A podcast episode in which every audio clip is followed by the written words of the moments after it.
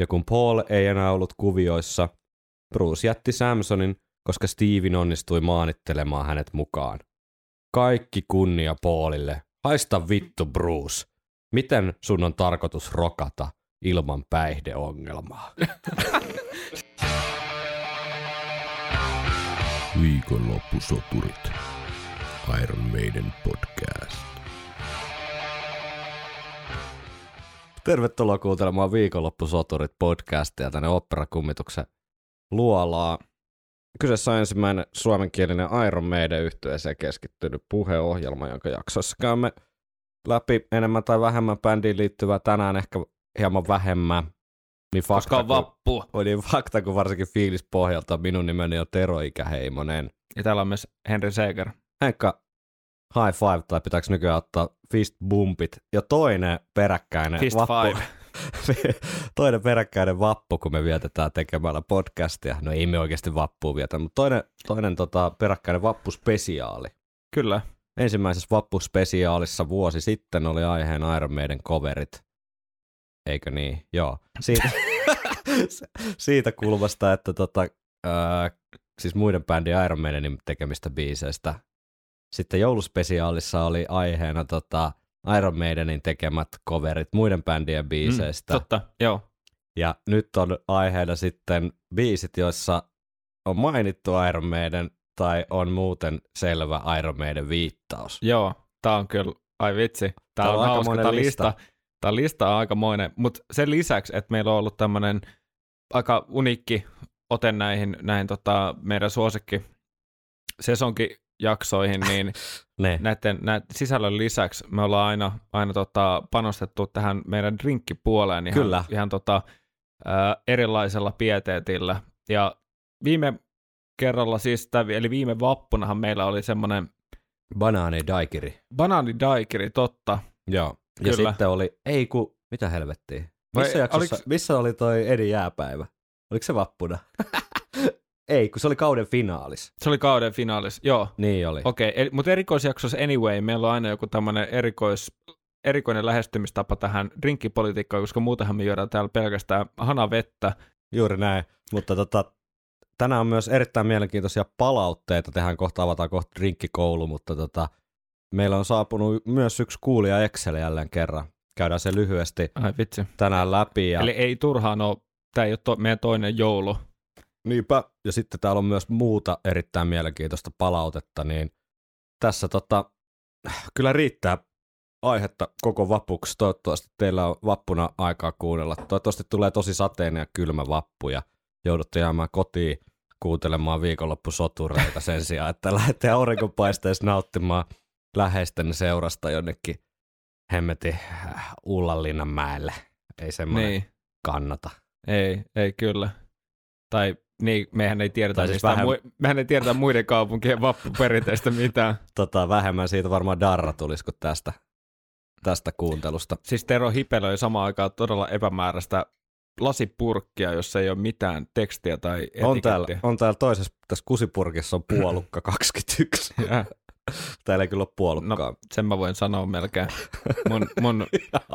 aistinvaraisesti. Joo, sisäinen hortonomi osaa sen verran sanoa, että ei kyllä ole. Mutta tuossa on monta... Me pitäisi puhua täällä musiikista tai Iron Maidenistä ylipäätään, mutta me puhutaan vaan näistä törpeistä. Joo, siis nythän oli mun vuoro.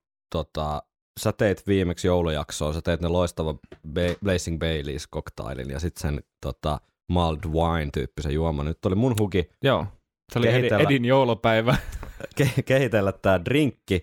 Mä lähestyin tätä sitten tämän meidän ensi viikolla alkavan Powerslave-analyysin kautta ja mietin jotain Egyptiä. Mitä tulee mieleen Egyptistä? No eipä juuri mitään. Piti vähän googlailla, että mitä Egyptissä oikein juodaan. Ilmeisesti olut siellä maistuu, mutta olutta me juodaan muutenkin niin paljon. Mutta sitten se ei yllättäisi ketään ja vähiten meitä.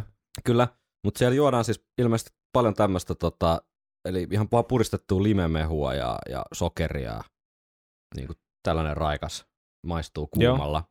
niin mä vähän siitä kehittelin. Mulla on siis tässä nyt drinkin ainesosa. Täällä juodaan samaa, mutta siinä on vaan vodkaa mukana. Joo, tässä on siis nyt tuore puristettua sitruunamehua aika hyvin. Aloitetaan vaikka siitä, Mä otan tällaiset yksittäiskuvat, sä esittelet niin hienosti.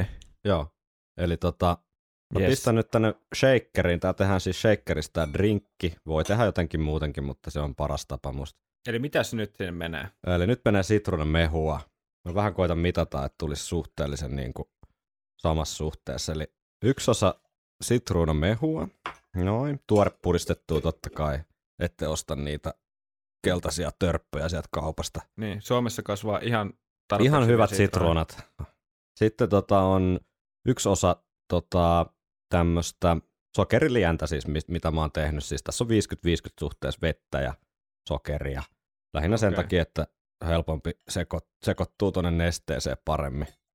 Sitä humpsautetaan sinne noin. Sitten giniä. Tää nyt sattuu olla tätä Kyrä Pink giniä, mutta ihan sama mitä giniä se nyt on. Tuo on sama giniä, mitä Egyptissä on joutu iät ja ajat. Niin, sitä taas niinku jälleen samassa suhteessa. Eli näitä on mennyt semmoinen kahteen drinkkiin, niin 8 vajaa desi per ainesosa. Okei. Okay. Eli toistaiseksi on siis desi sitruunamehu, desi sokerilientä, desi giniä. Ja sitten egyptiläistä vibaa, niin mä ajattelin, että haettaisiin. Mun sattuu olemaan kaapissa tämmöistä appelsiinikukkavettä. Tästä mä en ole ihan nyt varma, että paljonko tätä pitäisi laittaa. Jotta tästä tulee joku resepti, niin mä keksin sen nyt tässä, että tätä tulee sitten puolet vähemmän kuin näitä edellisiä aineita. Niin, se on aika aromaattista. Tätä saattoi mennä vähän liikaakin nyt. Sitten mä en tiedä, meidän yläasteella ainakaan 9 tunnilla ei sanottu, että tämä oli semmoinen tuote, mikä pitäisi olla aina no, aina saatavilla. Nyt on mun mielestä hyvä olla. Sitten on tämmöistä... Onko siellä vielä? Toi on nyt selkeästi kuin lääkepullo. Siis yskän lääkettä, resolari vähän. Ei, tää on ruusuvettä. Tätä mulla on sen verran vähän, että mä en edes jaksa mittaa sitä, mutta laitetaan pullon pohja ruusuvettä sinne. Oi. Ja sitten mulla on tämmöisiä isoja jääpaloja, niin mä koitan saada tästä. Älä palelluta ittees. Mä koskin nyt käsillä tähän, mutta ei kai. Ei se haittaa. Mullakin on kädet. Ja tänne shakeriin ja nyt sit ravistetaan. Jää kannattaa. Kannattaa ottaa isoja jääpaloja ja laittaa tän shakeriin mukaan, niin se viilentää tän juoman. Noniin, nyt sekoitetaan.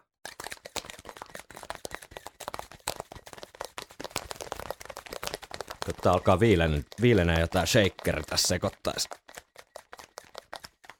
Oi että, sieltä tulee tämmönen tuoksu. Tuoksu. Mä haistan vaan tämän mun mikin. Älä sitä haistele. Nyt kaadetaan Tapio Virkkalan suunnittelemaan lasia. Kyllä, pitäisikö laulaa Tapio Rautavaaraa samalla? No, jos sä viitit laulaa jotain. Tässä ullakolle yksin kapusin. Ja Niilin jalokiven sieltä. Nyt sä spoilasit tämän drinkin nimen. Mikä se on? Niilin jalokivi. Se tulee olemaan myös meidän Powerslave-jaksojen nimi. Koska tässä on mun mielestä nyt, tässä on nyt sitä Egypti-henkeä siinä sitruunassa. Sitten on ruusuvettä ja appelsiinikukkavettä, niin saadaan hyvää Lähi-idän tunnelmaa. Ui, nyt toi tuoksu tulee täältä. Eli Niilin jalokivi. Tässä on niin arvokkaan näköinen hehku. Ai. Oi vitsi, on muuten aromaattinen. Joo, saattoi mennä vähän liikaa appelsiinikukkavettä. Tästä tuli vähän tämmöinen niin menneni viba, mutta... Maussa ei huomaa. Eikö se ole aika hyvä? Siis, tämä pitäisi patentoida. Eikö niin? Kyllä tällä kelpaa aloitella vapunviettoa. Täytyy sanoa nyt, että on erittäin hyvä. Mennäänkö palautteisiin? Joo, nyt pitää maltaa olla juomatta heti kaikkea. Viikonloppusoturit. Nimimerkki Kohu Persu lähestyi meitä taas sähköpostitse. Hän on joskus aikaisemminkin sellainen suhteellisen mieleenpainuva nimi, niin joskus lähestynyt meitä. Hän kirjoittaa, kuuntelinpa julkaisun aikaan jaksoanne Innocent Excel. Ja eräs epäkohta liittyen biisikreditointeihin jäi kaivertamaan mieltäni. Tuolloin päätin antaa asian olla ja jatkaa elämääni. Nyt 5 kuukautta myöhemmin huomaan edelleen katselevani ikkunasta ulos tyhjyyteen ja tajuan käteni jälleen kerran puristuneen tahattomasti nyrkkiin. Asiaan on saatava oikaisu. Täällä siis alkaa lupaavasti. Jotain väärin. Siihen viitataan jo. Biisien kreditointilistanne, jossa listattiin kuinka monta kappaletta kukin jäsen, joko yksin tai yhdessä jonkun muun kanssa, on säveltänyt, oli kaikin puolin muuten pykälien mukainen, mutta se suosii jäseniä, joiden jäsenyys bändissä on ollut pidempi, ja näin ollen vastaavasti lyhyemmän ajan palvelleet jäsenet ovat heikommilla. Asiaa voisi verrata vaikka jalkapallossa pelaajan kentällä viettämään aikaan. Saanen siis esitellä Iron Maiden tehopisteet Excel. Lyhykäisyydessään Excelissä on listattu virallisten albumijulkaisujen sisältämät kappaleet ja niiden sävellyspanokset. Jos jäsen on säveltänyt biisin yksin, hän saa 100 pistettä.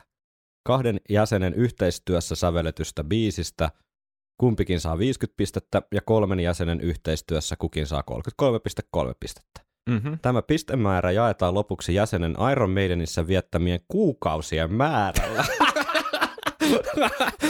Vastaan minuutteja kentällä. Joo, juuri näin. Tällöin saadaan kunkin jäsenen biisi per kuukausi luku, joka kertoo kuinka tehokas hän on Iron Maidenissä ollessaan ollut. Huomautettakoon, että luku ei sinänsä kerro mitään, mutta sen avulla voimme järjestää jäsenet tehokkuuden mukaiseen järjestykseen. Tulokset saattavat yllättää. Mä tykkään tästä lopetuksesta.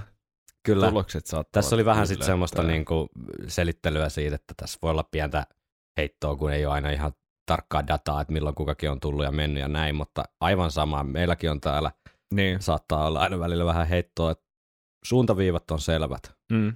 Okei, Iron Maiden tehopisteet, eli biisikreditointien suhde bändissä vietettyä aikaa. Anna tulla. Aloitetaanko häntä päästä? Ei, aloitetaan kärkipäästä. Eikö se ole loogisempaa? Aloitetaan kärkipäästä. Joo, koska Steve on Harris, totta kai, noniin, ykkösenä. 16,7 on tämä lukema, mihin on päädytty. Ja siinä on aika iso kaula sitten seuraavaa. Eli seuraavat kolme on suhteellisen samoissa, vitosella alkavissa luvuissa. Niin Bruce Dickinson, Adrian Smith ja itse asiassa Blaze Bailey, ne on aika tasoissa. Smithin kanssa varsinkin, joo. Jep, eli Bruce on siinä 5,8, Adrian 5,2 ja Blaze Bailey 5,1. Nämä tehopisteet, eli aika samoissa pyöritään. Bruce pikkasen niin kuin enemmän, tai pikkasen siinä edellä näitä muita, mutta tämä oli jo mielestäni aika hauska. Varmaan tähän Kohu Persu viittasi, että tulokset saattaa yllättää. Eli Blaze Baileylla on suhteessa siihen bändissä vietettyyn aikaan niin erittäinkin hyvin noita biisikreditointeja. Niin, kyllä, jep. Saanut paljon aikaan lyhyessä ajassa, tai kyllä, niin kuin sitä jälkeä sinne kuitenkin. Kyllä, sitten vitosena Yannick Gers, kutosena Paul Di'Anno, seiskana Clive Burr ja Dave Murray. Toka vika. Ja viimeinen on siis Nico McBrain. Kyllä. Eli nämä erot vielä täällä silleen, että Nico McBrainilla tämä tehokkuus on siis 0,07. Joo, siinä ei ole kauheasti niin kuin kentällä saatu aikaa. Ja sitten, jos tässä katsoisi, no Gersillä päälle 3, Baldianilla vähän alle 3, Burilla päälle 2 ja Dave Murraylla alle 2. Eli Dave Murraylla on vähemmän suhteessa bändissä vietettyä aikaan niin biisikreditointeja kuin Clive Burrilla. Joo. Mikä on kyllä aika uskomaton tulos. Aika jännä. Siis, joo, nyt mä ymmärrän, että tulokset saattavat yllättää. Niin, kyllä. Mutta toki tässä on sitten paljon totta kai huomioitavia asioita, eikä tämä nyt ole varmaan tarkoitus ollakaan mikään niin kuin maailman vakavin niin kuin excelöinti, mutta hauska pieni huomio. Mm. Ja ehdottomasti kuulija exceleitä suosittelen lämpimästi tekemään. Ne on aina ollut oikeasti aika huikeeta, kun on mailiin pärähtänyt joku tommonen. Tässä oli siis tässä tausta-aineistossa merkattu joka ikinä Iron Maiden biisi, biisikreditoinnit ja niistä tehopisteet. Et kyllä siihen on niinku vaivaa nähty. Kyllä, ja mitä ikinä palautetta tästä meidän jorinoista tulee, niin saa sinne someen, Insta tai Facebookiin heittää tai ihan lähestyä sähköpostillakin. Mm. Kerran kun semmoinenkin on viikonloppusotorit@gmail.com, niin kyllä me järjestää, vaikka kaikki ei ehditä välttämättä lukea, niin kuin siis täällä kaikki luetaan ja varmasti vastataan, mutta mielellään otetaan vastaan ja on tullut niin paljon mielenkiintoisia juttuja tässä koko vuoden melkein puolentoista mittaa, että rohkaistaan ehdottomasti jatkamaan sitä. Kyllä, mutta kyllä toi Steve Harris tässäkin vaan niin kuin omilla luvuillaan on. Että kyllä niin, kyllä. Kaikille mittareilla se on niin kuin se boss. Boss band. Kyllä.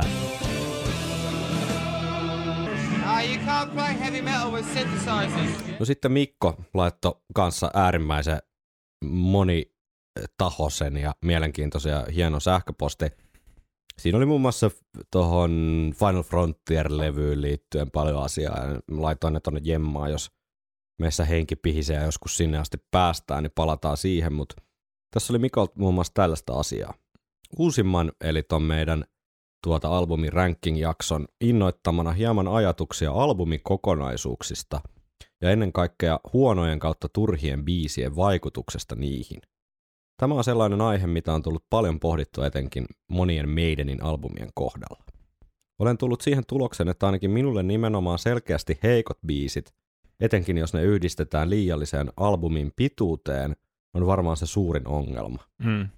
Tätä olenkin tykännyt pohtia monien Maidenin albumien kohdalla.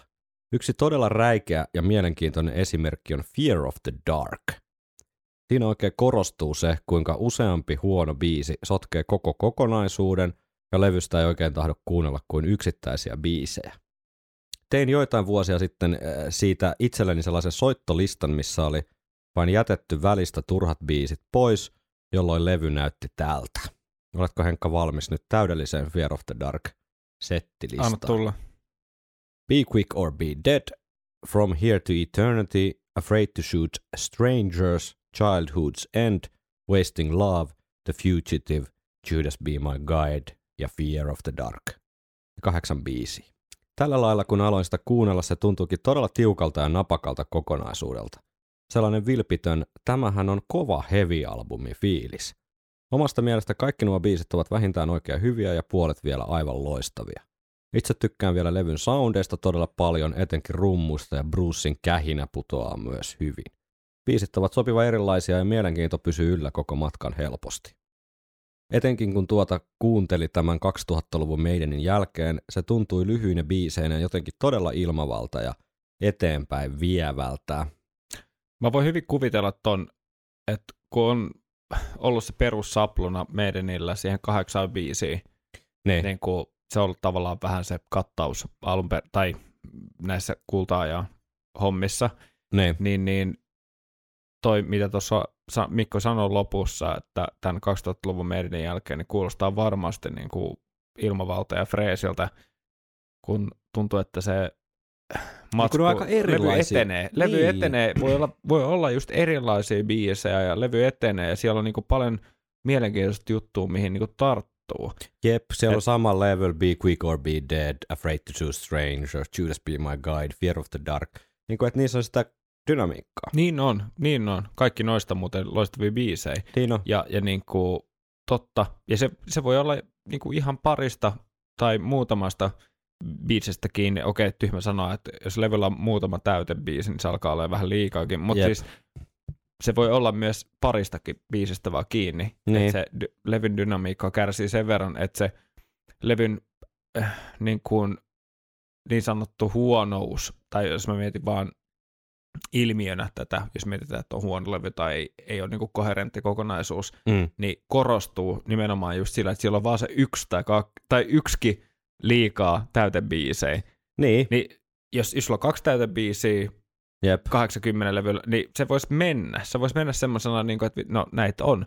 Mutta sitten jos se on se 3 tai 4, niin siinä vaiheessa se prosentti on jo niin pitkä, että sulla tulee tavallaan skipattavaa sillä levyllä. Jep. Ja mä puhun niin kuin yleisesti, en vaan meidän niistä, mutta... Kyllä. Tämä ehkä vähän liittyy tähän meidän Niilin jalokivi kokonaisuuteen, mutta... Palataan niihin tässä kevään mittaan, mutta mun mielestä siinä levyllä ehkä on vähän semmoista täytebiisi niin kuin vaivaa jossain kohti. Mutta Mikon keskustelu, tai siis Mikon palaute jatkuu. Tähän liittyen olen joskus lukenut jostain sellaisen jutun, millä saattaa olla vaikutusta tuohon Fear of the Darkin heikkojen biisien määrään. Tuohon aikaan nimittäin CD-levystä tuli hallitseva formaatti musiikin jakelussa. Ja se tarkoitti, että levylle mahtuikin yhtäkkiä selvästi enemmän musiikkia kuin LP-levylle. Tämä lisätila haluttiin sitten monesti myös käyttää, ja levyille päätyi enemmän sellaista kamaa, mikä olisi luonnonvalinnan omaisesti karsiutunut LP-levyltä pois tilan loppuessa. Mm. Onko teillä tällaisesta ilmiöstä mitään käsitystä? Siis noin kun se selittää, niin kyllä se mun mielestä... Se käy täysin järkeä. Käy ihan täysin järkeä. Mulla ei ole nyt mitään lähteitä tähän. Mm. Mutta ihan samalla tavalla noita Spotifyhin tai suoratoistoihin, kun laitetaan levyjä nykyään, niin sinnehän koitetaan tunkea niin paljon sitä kuunneltavaa mukaan. Niin kuin, eli remiksejä, no mahdollisia covereita, mutta yleensä ne on vaikka remiksejä, että monet artistit saattaa tehdä, tietenkin tämä on vähän genre-riippuvaista, mutta silleen, että sä voit julkaista sen levyn tuplan levynä, ja sitten se toinen levy on kokonaan pelkästään remiksejä. Joo, ja se varmaan liittyy näin algoritmin maailmaan sitten. Joo, algoritmi, mutta siihen, että sitä musaa on siellä vaan enemmän kulutettavana tavallaan yhdellä kertaa. Aivan. Joku muu tekee ne remixit anyway, joten se ei ole enää sen artistin panostuksesta enää kiinni. Kyllä. Mä löysin tämmöisen sitaatin Cliff Bernsteiniltä, joka toimi 90-luvulla muun muassa Metallica ja Red Hot Chili Peppersin managerina, niin vuonna 1991 LA Timesin haastattelussa Cliffi sanoi seuraavasti, vapaasti suomennettuna, CDn hinta on noin 50% muita formaatteja kalliimpi, joten siinä saakin olla 50% enemmän musiikkia. Eli tosiaan CDn, silloin kun CD rupesi niinku markkinoita vallottamaan, niin hinta ei ollut niinku se tavallaan sen valtti, vaan se pieni koko, se äänenlaatu, se kuljetettavuus, Walkmaniin pystyt heittämään sen CDn pyörimään samalla tavalla kuin C-kasetin aikaisemmin, niin sitten on pitänyt vähän niin kuin perustella niille kuluttajille, että minkä takia siitä CDstä kannattaa maksaa.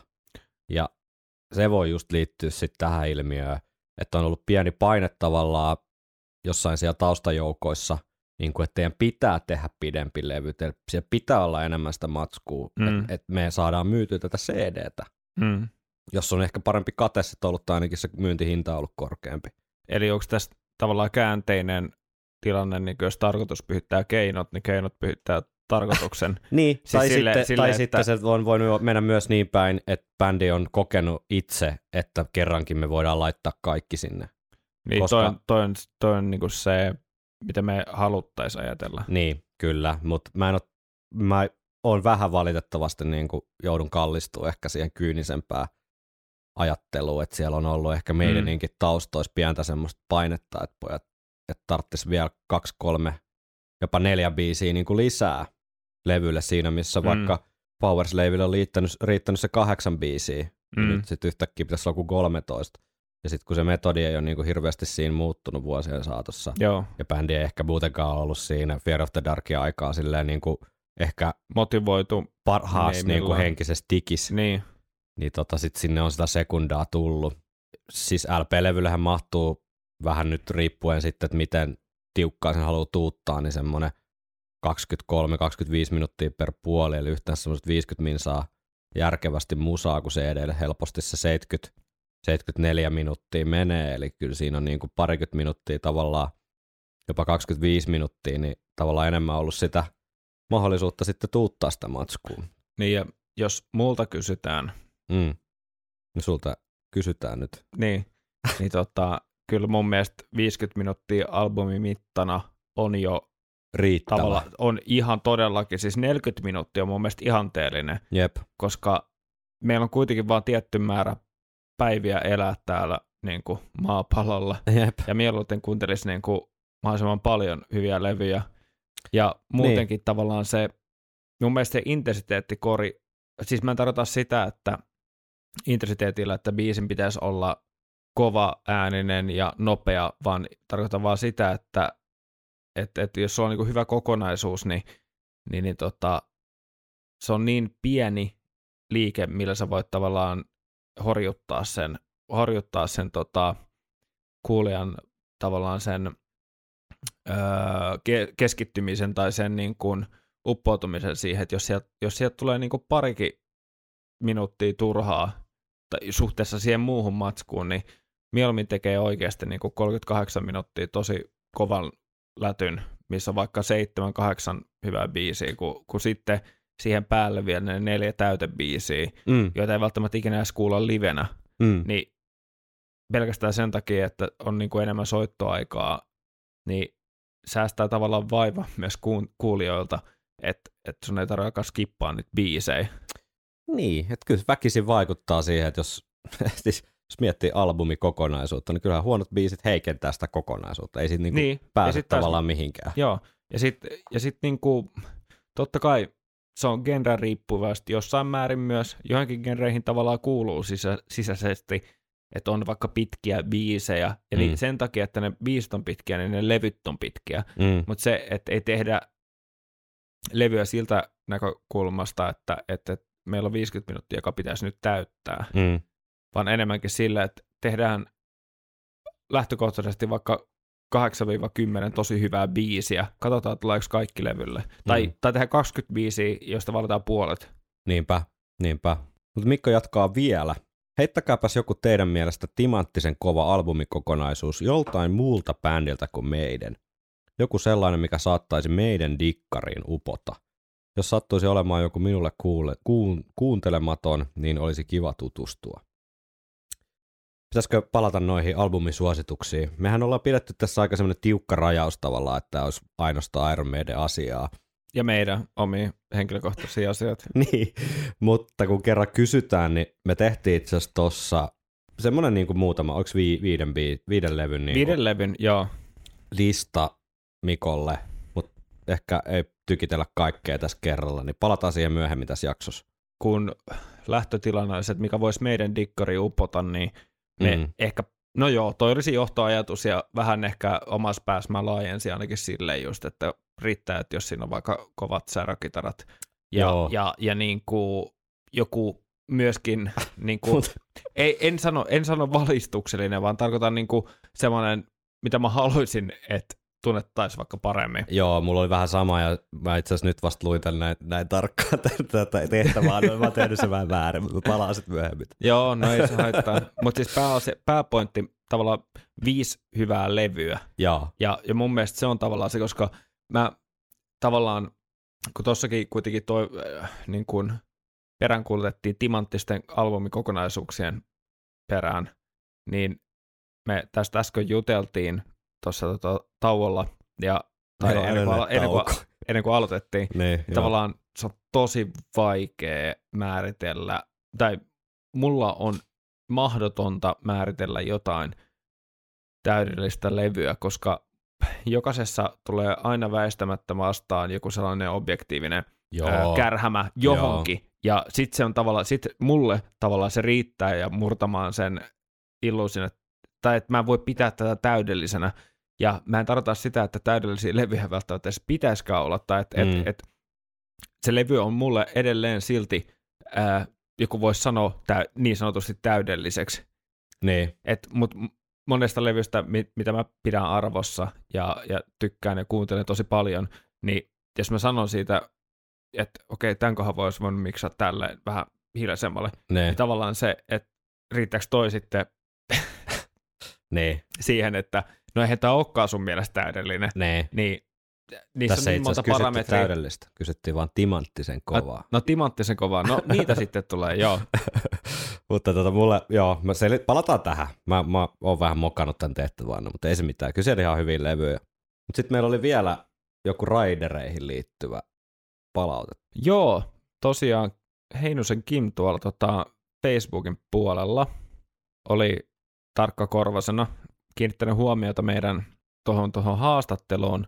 Ja Janne Tammisen haastattelu tuossa, joka just julkaistiin aikaisemmin, niin, vaikka siinä vähän ehkä yritettiin vähän niin kuin tiristää Jannesta jotain skuuppia, niin. mutta ei saatu kyllä Jannesta sitten irti oikein niin kuin mitään faktaa, että kyllä tämä tietysti on tämmöinen tietynlainen asiakkaiden kunnioitus ja varmasti semmoiset tietynlaiset skenen kirjoittamattomat säännöt varmaan, tai voi olla kirjoitettu. Voi olla jopa kirjoitetut säännöt, ja sitten Janne sitten menemästä niinku yksityiskohtiin, että saatiin tästä Iron Maidenin Riderista vaan semmoista yleistä luonnehdintaa irti. Joo, mutta Kim oli hienosti laittanut otteita tämmöisestä kirjasta, joka liittyy aiheeseen, ja nämä on ymmärtääkseni Seven Sunin aikaisten keikkojen Riderista. Joo, ja tämä on niinku nimenomaan poimittu sieltä pukuhuoneen, sieltä lämpiön niinku Riderista, koska sehän on se kaikista mielenkiintoiset, että ei tarvitse tietää välttämättä, mitä niiden kuski saa. Niin. Eli tämä on niinku se NS Iron Maidenin Riderista. Joo. Ja vuodelta 88. Joo. Elikkä olutta, 6 laatikkoa. Aika yllättävää. Erilaisia laatuja siellä oli. Okei. Pari laatikkoa limua. Oho. Ja tässä tapauksessa sen laatikot on 12. Toistaiseksi on ollut 12 kappaletta. Aika raju menoa toistaiseksi. On kyllä 20 litraa vettä. Joo. 40 litraa maitoa. 40? Joo, joista muistaakseni... Ei voi olla 40 litraa. Eikö, anteeksi, 14. No niin, mä ajattelen tuplasti enemmän kuin vettä. Joo, 14 litraa maitoa, joista muistaakseni 4 oli niin kuin kevyt maitoa. Okei, joo. Sitten oli... Kukahan siellä juo sitten kevyt maitoa? En tiedä. Mitä sä veikkaat? En tiedä. Olisiko Niko? Ei. Mä veikkaan, että Adrian juonut kevyt maitoa. Ai joo. Sitten oi vitsi, tää on hyvä tää niilijalokvi. Niin joo, mä oon sitä särpinyt tässä koko ajan pikkuhiljaa. Niin, mä oon pitänyt tiukan linjan. Jaa, helvetin hyvä drinkki. Ennen kuin mä oon lukenut tämän listan loppuun, niin sitten oli 12 perrieriä. Joo. Eli vähän hienompaa voidaan. Joo. Hunajaa? Joo. Se on varmaan johonkin ääni. Kirkasta, niin kuin clear honey. Liittyisikö se jotenkin, tiedätkö, ääneen tai niinku jopa johonkin tämmöiseen? Voi olla. Eikö noi hoida noi laulajat hunajalla ääntää? En mä tiedä. Voi olla. Vai hoidetaanko vaan lasten flunssaa hunajalla? En mä tiedä, millä me hoidetaan. Ei mulla ikinä. Ruusavedellä. Joo. Sitten pähkinävoita, hedelmäjugurtteja, hedelmiä, vihreä salatti, joihin myös erilaisia kastikkeita. Joo. Sitten erilaisia niin kuin kylmiä lihoja. Eli cold cuts. Niin, cold meats. Okei, cold meats. Siellä oli kaikenlaisia erilaisia. Niin leikkeleitä. Joo. Sitten juustovalikoima. Okei. Ja sitten oli erikseen mainittu, että se pitää pitää erikseen lihoista. Joo. Se juusto. Okei. Ja sitten toinen juttu, mitä mä erittelin sieltä, oli että siinä vaiheessa, kun keikka on vedetty, ja tulee niin sanotusti tämä load out tilanne, eli altaa jo hiipumaan pois sieltä ja roudaa kamoja sun muuta, niin silloin pitää olla paikalla 4 lootaa olutta, 3 lootaa limua ja 52 voileipää. Okei, 52, aika spesifi. Niin. Onko se niinku se on varmaan koko crew mä luulen jo, että siellä voi käydä niinku napsia, tiedätkö, koko päivä tehty duunia ja niin, tai sitten se on yli 2 per pää tai jotain tuommoista. Sitten sen lisäksi siinä oli tietenkin niinku tämmöinen lämmin ateria, mikä oli ymmärtääkseni just ennen keikkaa ja näin päin pois. Mutta okei, no mutta aika maltillinen, ei mitään niin. Hirveän skandaali kärrystä tuossa. Niin. Oliko se David Lee Rothilla, millä oli nämä ämmät, jotka sieltä pitää olla poimittu pois ne ruskeat. Joo, myöhemminhän sitä on selitelty tai jotenkin silleen niin kuin annettu ymmärtää, että se johtui siitä, että se oli semmoinen toive, että jos se toteutettiin, niin sitten tiesi, että se keikkajärjestäjä hoitaa niin kuin kaiken muunkin. Että se oli vähän niin kuin semmoinen testi, mä en tiedä, onko tämä vähän semmoinen, että se on niin mukamassa sitten jälkikäteen selitelty, että se johtui siitä. Mutta tavallaan voisi käydä järkeä jopa, että jos on joku tommoinen yksi ihan typerä toive, niin sitten jos se on tehty silleen vimpan päällä, niin voi olettaa, että sitten ne niin kuin muutkin asiat on silleen kunnossa. Niin, totta. Mut. Mä aikanaan olin harjoittelussa tuolla edesmenneessä nosturikeikkapaikassani. Olin silloin tosiaan ihan harjoittelija ja sain käydä ostelemaan kaikenlaista jännää tuolta. Tästähän on jo niin kuin ainakin varmaan 53 vuotta. Niin VTC-talossa oli se Amerikkakauppa, jenkkikauppa. Eikö mikä? Niin joo. Ja nykyäänhän niitä saa niin kuin ihan tyyliin hyvin varustetuista sittareista tai jostain. Joo. Noit jenkkikamoja. Mutta silloin piti mennä sinne, ostaa jotain tietynlaisia muroja tai tiettyä pähkinävoita tai vaahtokarkkeja. Okay. Se oli jotenkin hauska, mä kävin ostaa nimenomaan just niitä, siis jos mä mietin Amerikkaa, niin mä kävin ostaa just niitä asioita. Ja aika usein kävi silleen, että niitä mun tekemiä peanut butter and jelly sandwich ei ole syöty, niin mä söin yhden kevään lounaaksi niitä ihan sairaasti. Tähän se Jannekin viittasi, että monesti ne sitten jää ne toiveet niin kuin hyödyntämättä tai käyttämättä. Niin, mutta sitä ei koskaan tiedä, että milloin se tulee se hetki, että niin, haluaa tarttua emmentaaliin. Niin, kyllä. Viikonloppusoturit. Vihdoin vappujakso teema, ei tässä ole kuin 40 minuuttia vasta vierättä. Mutta eihän meillä ole kiire minnekään muualle kuin kauppaan. Ei niin, totta. 46 minuuttia on vielä alkoholia tarjoillaan tässä maassa. Biisit, joissa mainitaan tai muuten selvästi viitataan Iron Maideniin. Tämä ei ole ihan niin kuin napakka teema kuin nämä coverit.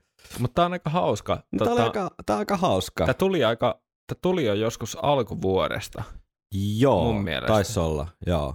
Tämän ehkä tavallaan idea tai tarkoitus on kerätä tavallaan semmoista niin kuin kirjastoa ja osoittaa sillä tavalla, että Iron Maiden on oikeasti aika laajasti läpi tavallaan semmoisen niin kuin popkulttuurin tai musakentän tavallaan läpäisevä ilmiö, että niitä löytyy niin kuin aika yllättävistäkin lähteistä. Siinä sinänsä ei ole niin kuin mitään superyllättävää, että Iron Maiden on iso bändi, mutta musta tästä syntyi sit pikkuhiljaa aika hauska tavallaan kollaasi niin kuin erilaisia juttuja, missä Iron Maiden mainitaan. Ja näitä olisi oikeasti ollut niin kuin satoja. Mutta sitten jos tekee semmoista tietynlaista niin kuin rankkausta tai filtteröintiä, niin jätettiin raakasti pois kaikki semmoiset vähän niin kuin SoundCloud, Bandcamp-osaston, niin kuin, että joku bändi on vaan laittanut yhden biisin jonnekin. Että nämä on niin kuin silleen selkeästi julkaistui kappaleita. Niin, aivan. Kyllä. Ihan vaan sen takia, että on joku niin kuin tolkku tässä niin kuin hommassa. Ja niitä on silti yllättävän paljon. Joo, näitä on yllättävän paljon. Ja jos joku yllättävän isolta nimiltä. Ja jos joku puuttuu, niin saa olla meihin kyllä mielellään yhteydessä. Voidaan tehdä ensi vappuna sitten uusi jatko-osa tälle. Ja yllättävän paljon niinku tämmöistä indie-rockia ja hip-hoppia ja näitä genrejä on tässä niinku aika hyvin edustettuna. Punkkia myös. Johtuu ehkä siitä. Ja ihan poppia. Et varsinaisia niinku heavy-bändejä on yllättävän vähän tästä. Ei se ehkä ole yllättävää siinä mielessä, että se kertoo näiden genrejen eroista myös. Että jossain indissä tai varsinkin hip-hopissa, niin saatetaan kertoa semmoisista aika arkisista tavallaan ilmiöistä, jolloin Iron Maiden esiintyy osana tavallaan semmoista jotain nuoruuden kokemuksen kuvausta tai jotain semmoista arkielämän kokemuksen kuvausta, kun siinä missä heavy-genressä sitten ehkä taas korostuu tämmöinen fantasia tai muu tämmöinen eskapistinen niin kuin maailma, mihin sopii huonosti sitten semmoiset viittaukset johonkin tosielämään. Niin kun olen pieni, niin. Veljeni kuunteli Iron Maideniin. Just niin. Niitä kuulee vähän vähemmän tuossa niinku heavy-hommassa. Joo. Mutta tämmöistä meillä täällä nyt on rakenneltu. Ruvetaanko meillä on täällä, mun piti käydä hakea tonttulakki Vintiltä, mutta en mä sitä muistanut tehdä, niin täällä on nyt tämmönen erikoisrakenneltu arvontaboksi. Täällä on siis arpoja, jos on numero. Oi. Ja täällä sitten löytyy meidän Google Drivesta niin numeroa vastaava kappale. Kyllä, ja täytyy myöntää, että ne tulee osana mulle tulee yllätyksenä. No hyvä. Niin, tästä tulee hauskaa. Eli me aiotaan syventyä siihen biisiin hetkeksi. Hyvin lyhyeksi hetkeksi. Katsotaan vähän, että miten se Iron Maiden tulee esiin sieltä. Niin, minkälaisessa kontekstista ollaan. Haluatko sä aloittaa? No mä voin aloittaa, joo. Mikä tuli? Number 9. 9. Joo. Okei, tässä mennään itse asiassa nyt sitten yllättävän syvällisiin vesiin heti aluksi. Tämä on nimittäin ukrainalaisen Smetana-nimisen, vähän semmoisen niinku huumori punk rock-bändin kappale Pohoroni, pahoittelut Ukrainan lausumisesta, mutta viittaa hautajaisiin. Tai siis sana tarkoittaa hautajaisiin. Smetana on tämmöinen vuonna 2013 perustettu niinku kevyt punkkirokkibändi, joka varsinkin tuossa YouTubessa ilmeisesti nousi Ukrainassa jonkinlaiseksi ilmiöksi. Ja nämä on tietysti näissä nyky-uutisten valoissa niin kuin aika jossain määrin jopa pysäyttävää lyriikkaa. Vapaasti suomeksi käännettynä, niin kappaleen kertosäkeen sanat menee seuraavasti. Hautaa minut, rakas, Iron Maiden -paidassani. Suutele minua viimeistä kertaa, niin muistan helvetissä, kuinka tanssit aamuun asti Iron Maiden -paidassa. Mulla oli kylmät väreet. Mulla meni kanssa siis, mä oon tehnyt nää joskus, tiedätkö, alkuvuodesta, niin kun alkanut tekemään tätä listaa. Mm. Ja mä olin vähän niin kuin unohtanut tän. Sitten kun mä tänään katoin tän, niin oli vähän silleen, että mitähän tähän nyt sit suhtautuisi, mutta toivottavasti Smetanan pojat on kunnossa. Mm. Похорони меня, милая, в моей футболке Iron Maiden. Поцелуй последний раз, и в аду я вспомню, как ты танцевала до утра в моей футболке Iron Maiden. И образ твой, печать клейма с той стороны закрытых глаз, и я не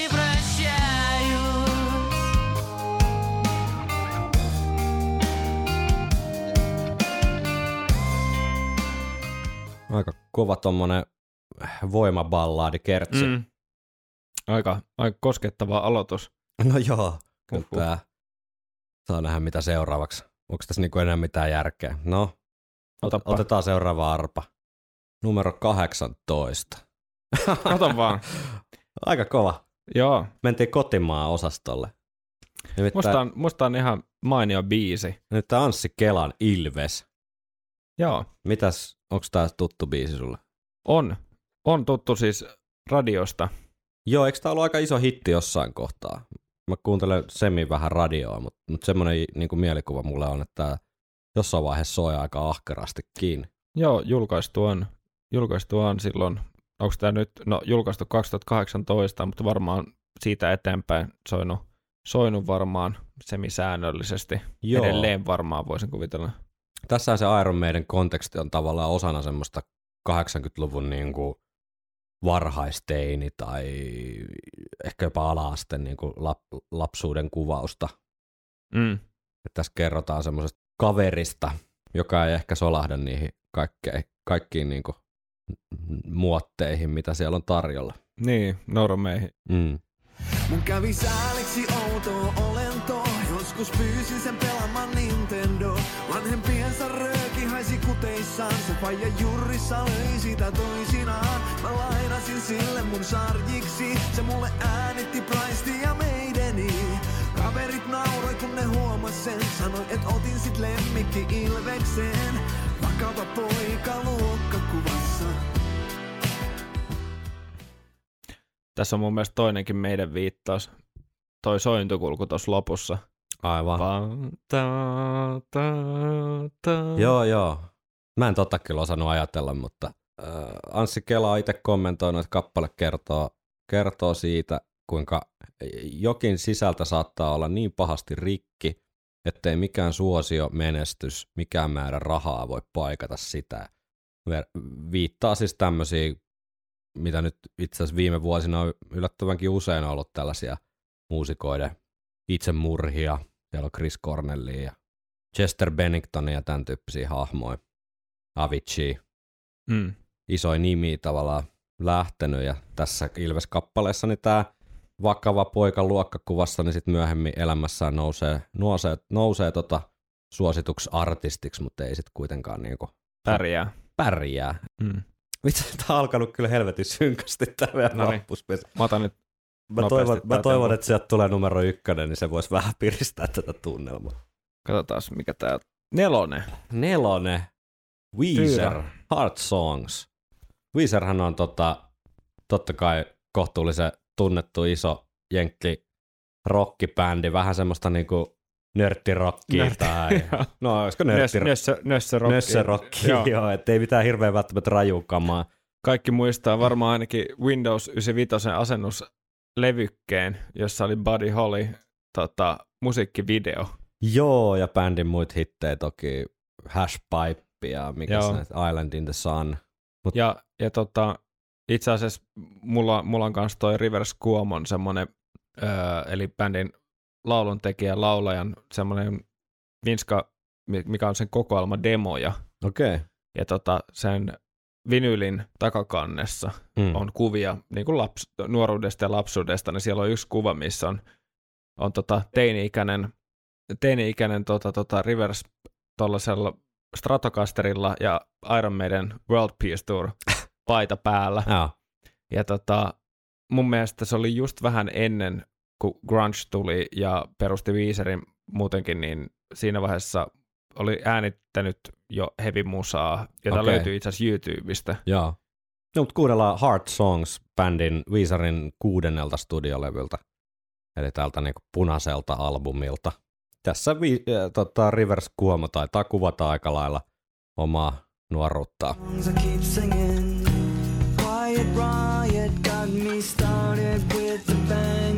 Iron Maiden, Judas Priest and Slayer taught me how to shred. I gotta admit though, sometimes I would listen to the radio. Freddie Gibson, tell me that you think we're all alone. Michael Jackson's in the... Iron Maiden, Judas Priest tässä and Slayer taught me how to shred. Samat bändit mainittu kuin Anssi Kelalla. Niin, siis silleen niin hauskasti. Nehän on sama ikäisiä mun ymmärtääkseni. No varmaan joo. Suurin piirtein voi olla, että Rivers on ihan himpun vanhempi ehkä. En ole varma, mutta tuommoista ajankuvaa. Ja sitten Riversin piti mainita kuitenkin, että pakko myöntää, että kuuntelin joskus myös radioa. Joo.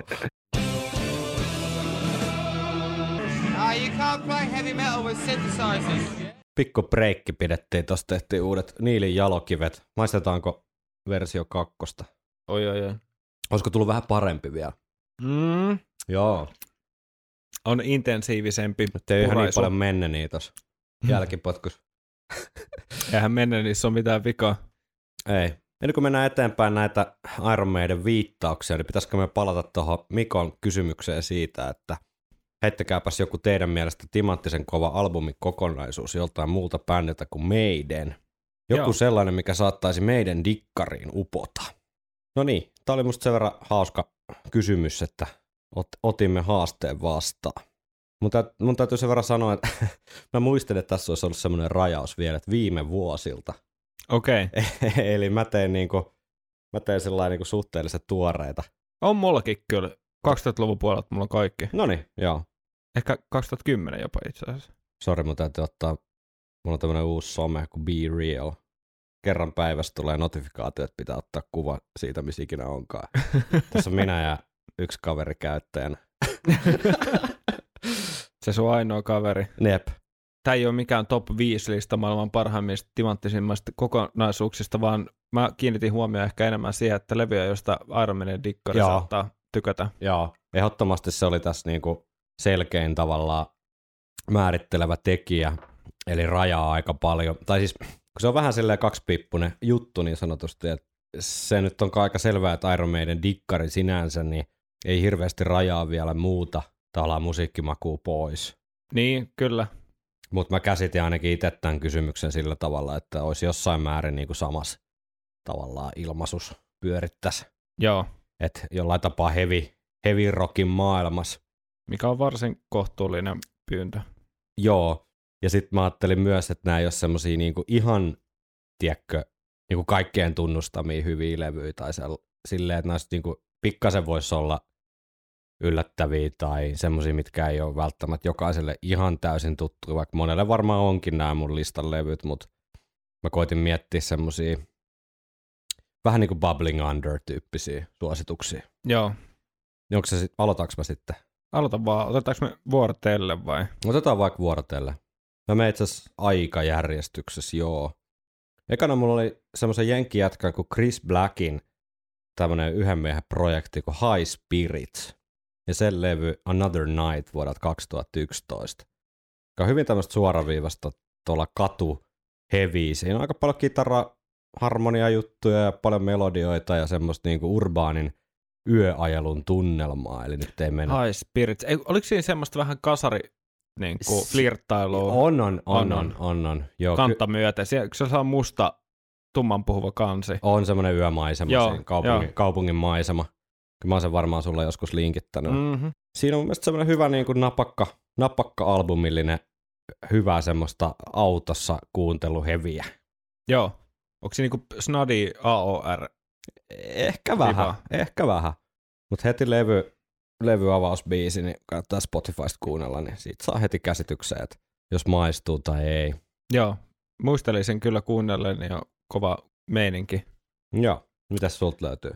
No mulla nyt on täällä random järkässä, niin mulla on heti alkuun toinen brittibändi, siis viitataan Iron Maideniin, niin Uncle Acid and the Deadbeatsin tämä Bloodlust. Jaa. 2011, Jaa. Joka mielestäni räjäytti pankin. Hyvä levy. Tämän bändin osalta. Joo, siellä on niinku hienoa kitarointia, tämmöisiä niinku tuplakitarasteemmoi, puhdasta laulua, niinku Meidenilläkin ei nyt mitään poverin, mutta jos tykkää Black Sabbathista ja Iron Maidenistä, niin voisin kuvitella, että Uncle Acid, joka on myös pyörinyt Suomessa aika ahkeraan. Ja mä olis coveroinut meidän niin Remember Tomorrow. Joo, niin kyllä, tästä tuli semmoinenkin linkki vielä, niin varmasti maistuu. Joo, kyllä, varmasti. Vähän siellä niinku occult rockin maailmassa pyöritään. Joo, hyvin vahvasti. Joo. Sitten mulla oli otas nyt aikajärjestyksessä. Jenkkibändi Summerlands ja sen samanniminen levy Summerlands vuodelta 2016, 32-minuuttinen levy. Oi. Eli niin kuin aika timanttinen mitta. Niin, ehti kuuntele 2 kertaa tunnin sisään. Jep. Ja siitä levy avausbiisi The Seventh Seal kuunteluun, niin kyllä lähtee. Ja tässä on yksi itse asiassa linkki myös toiseen mun suositukseen, mä palaan siihen myöhemmin, mutta hyvin tuommoista niinku tavallaan semi-modernin, jenkkien niinku heavy-bändeillä on mun mielestä semmoinen vähän niinku oma soundi, ja Summerlands mun mielestä edustaa aika hyvin sitä. Tietyllä tapaa toi High Spirits liikkuu niinku pikkusen siellä samassa maailmassa, mutta Summerlandsissa on enemmän kyllä semmoista niinku eeppisyyttä ja semmoista perusheavin niinku fiilistä. Erittäin hyvä. Sitten 32 minuuttia on sen verran lyhyt aikaa, että jos ei se maistu, niin siinä ei ole paljon hukannut elämäänsä. Joo. No mulla lista jatkuu edelleen vähän täällä occult-maailmassa. Joo. Eli hollantilaisen The Devil's Bloodin The Thousandfold Epicenter. Aivan loistava. Ihan törkyhyvä levy. Siis vähän pidempi ehkä, mutta ei ylipitkä. Siis mulle tämän levyn sovitukset on yksi semmoinen juttu. Täällä on tavallaan samaan aikaan, kun tämä tietynlainen ilmaisu on, voisi yhdistää vaikka metalliin tosi paljon, niin samaan aikaan se on tosi antimetalli, ja siellä on jopa jossain vaiheessa aika surf-rock-meininkejä, ja sitten aika puhtaat, tässä tosi kevyesti särötetyt kitarat, mutta tosi paljon just tämmöisiä tuplakitara-stemma-juttuja, pelkästään näillä kantimilla helvetin hyvillä biiseillä ja niillä kitarajutuilla niin voisi niinku iskeä. Kyllä. Erittäin hyvä bändi. On onneksi kerkesin nähdä myös livenä ennen kuin sielläkin itsemurha niitti bändin rivejä ja ei ole enää olemassa. Primus Motorin. Kyllä, mutta Devil's Blood erittäin arvostettava yhtye. Aikajärjestyksessä mulla seuraavana niin myöskin brittibändi Pagan Altarin The Room of Shadows vuodelta 2017. Pagan Altarhan on ihan niinku todella old school, siellä niinku New Wave of British Heavy Metal ja sellaiseen protodoomin niinku ensiaalus vaikuttanut bändi, jonka debyytti on vahvemmin siellä doomin maailmassa, mutta sitten tässä 2000-luvulla ikään kuin aktivoitu vähän niin kuin uudestaan ja tosi vahva tunnelma, omaleimainen soundi bändillä ja paljon kitarointia ja semmoista maistuvaa melodiaa. Ja mielenkiintoisena detaljina vielä, niin bändin on siis perustanut Terry ja Alan Jones, jotka on siis isä ja poika. Oho. Isä on lähtenyt ja jättänyt tämän maallisen tomumajan jo taakseen, mutta he ehti onneksi äänittää tämän The Room of Shadows-levyn nämä lauluosuudet, niin jotain faija Jones siis laulo, niin purkkiin ja sitten poika viimeisteli levyn isän kuoleman jälkeen. Ja erittäin hyvää ja suositeltavaa tämmöiselle niin kuin vanhan brittihevin, ehkä vähän tänne johonkin okkult-maailmaan kallellaan olevan musiikin ystäville. Mm. Siinä on muun muassa Dance Macabre, eli Dance of Death-niminen kappale sillä levyllä. Ja siinä on myös semmoinen kappale kuin The Picture of Dorian Gray, eli Dorian Grayn muotokuva, joka ei nyt suoraan meidän viittaus ole, mutta samaa skeneä kuin vaikka Phantom of the Opera, että otetaan jostain kirjasta suoraan kappaleen kyllä. nimi. Joo, just tällaista niin kuin goottilaista, kyllä. goottilaista horroria. Kyllä, juuri näin. Eikö se ole Oscar Wilde? Joo. Kyllä. No mulla on myös seuraavaksi britti. Noniin. Brittifirma, mä olin sanomassa, mutta brittiyhtiö 2019 tullut Green Lung okay. ja Woodland Rights. Joo, tässä on tietynlainen. Niin mä luulen, että sä heitit mulle aikanaan sen sinkun toi Let the Devil In. Joo, varmaan. Mä muistan, että mä olin Kallion Lidlissä silloin. Sä oot tehnyt vaikutuksen, kun sä muistat sen kaupankin. Joo, mutta mä muistan, että se jäi sitten hetkeksi. Ja sitten mä palasin myöhemmin tämän albumin muodossa. Ja ei kovin heikkoa hetkeä ole, hyvää biisin kirjoittamista, hyviä kitarajuttuja. Mm. Ja tämä niin kun tietyllä tapaa stoner-estetiikkaa yhdistettynä okkult-rockiin, mutta sitten myös jollain tapaa asteen ihan hennosti metallisempaa. Ehkä, joo. Ainakin uusi levy on niin kuin metallisempaa. Mutta hyvä kokonaisuus. Kyllä. No sitten vuodet 2019, niin tämä on vähän tämmöinen uudempi tuttavuus itselleen, mutta jos tämmöisiä niin kuin albumikokonaisuuksia mietitään, niin tämmöinen 2005 perustettu Atlantean Codex Koolla ja niiden levy The Course of Empire vuodelta 2019. Verkko tällaisten määritelmien mukaan edustaa jonkinlaista tämmöistä epic doom kautta heavy genreä, mutta mun mielestä siinä varsinkin niin laulusuoritusten puolelta on niin paljon myös vähän tänne niin power metalliin kallella olevaa niin fiilistä. Hyvin raikas semmoinen perinnehevistä ammentava ilmaisu, mutta oman kuuloinen bändi. Ja aikaisemmin sanoin, että Summerlandsiin liittyi yhtäläisyys myöhempään suositukseen, niin Summerlandsin vokalisti Phil Swanson on aikanaan laulanut myös tässä Atlantain Codexissa, mutta ei tällä The Course of Empire-levyllä tosi vaan aikaisemmin, mutta pieni tämmöinen linkki.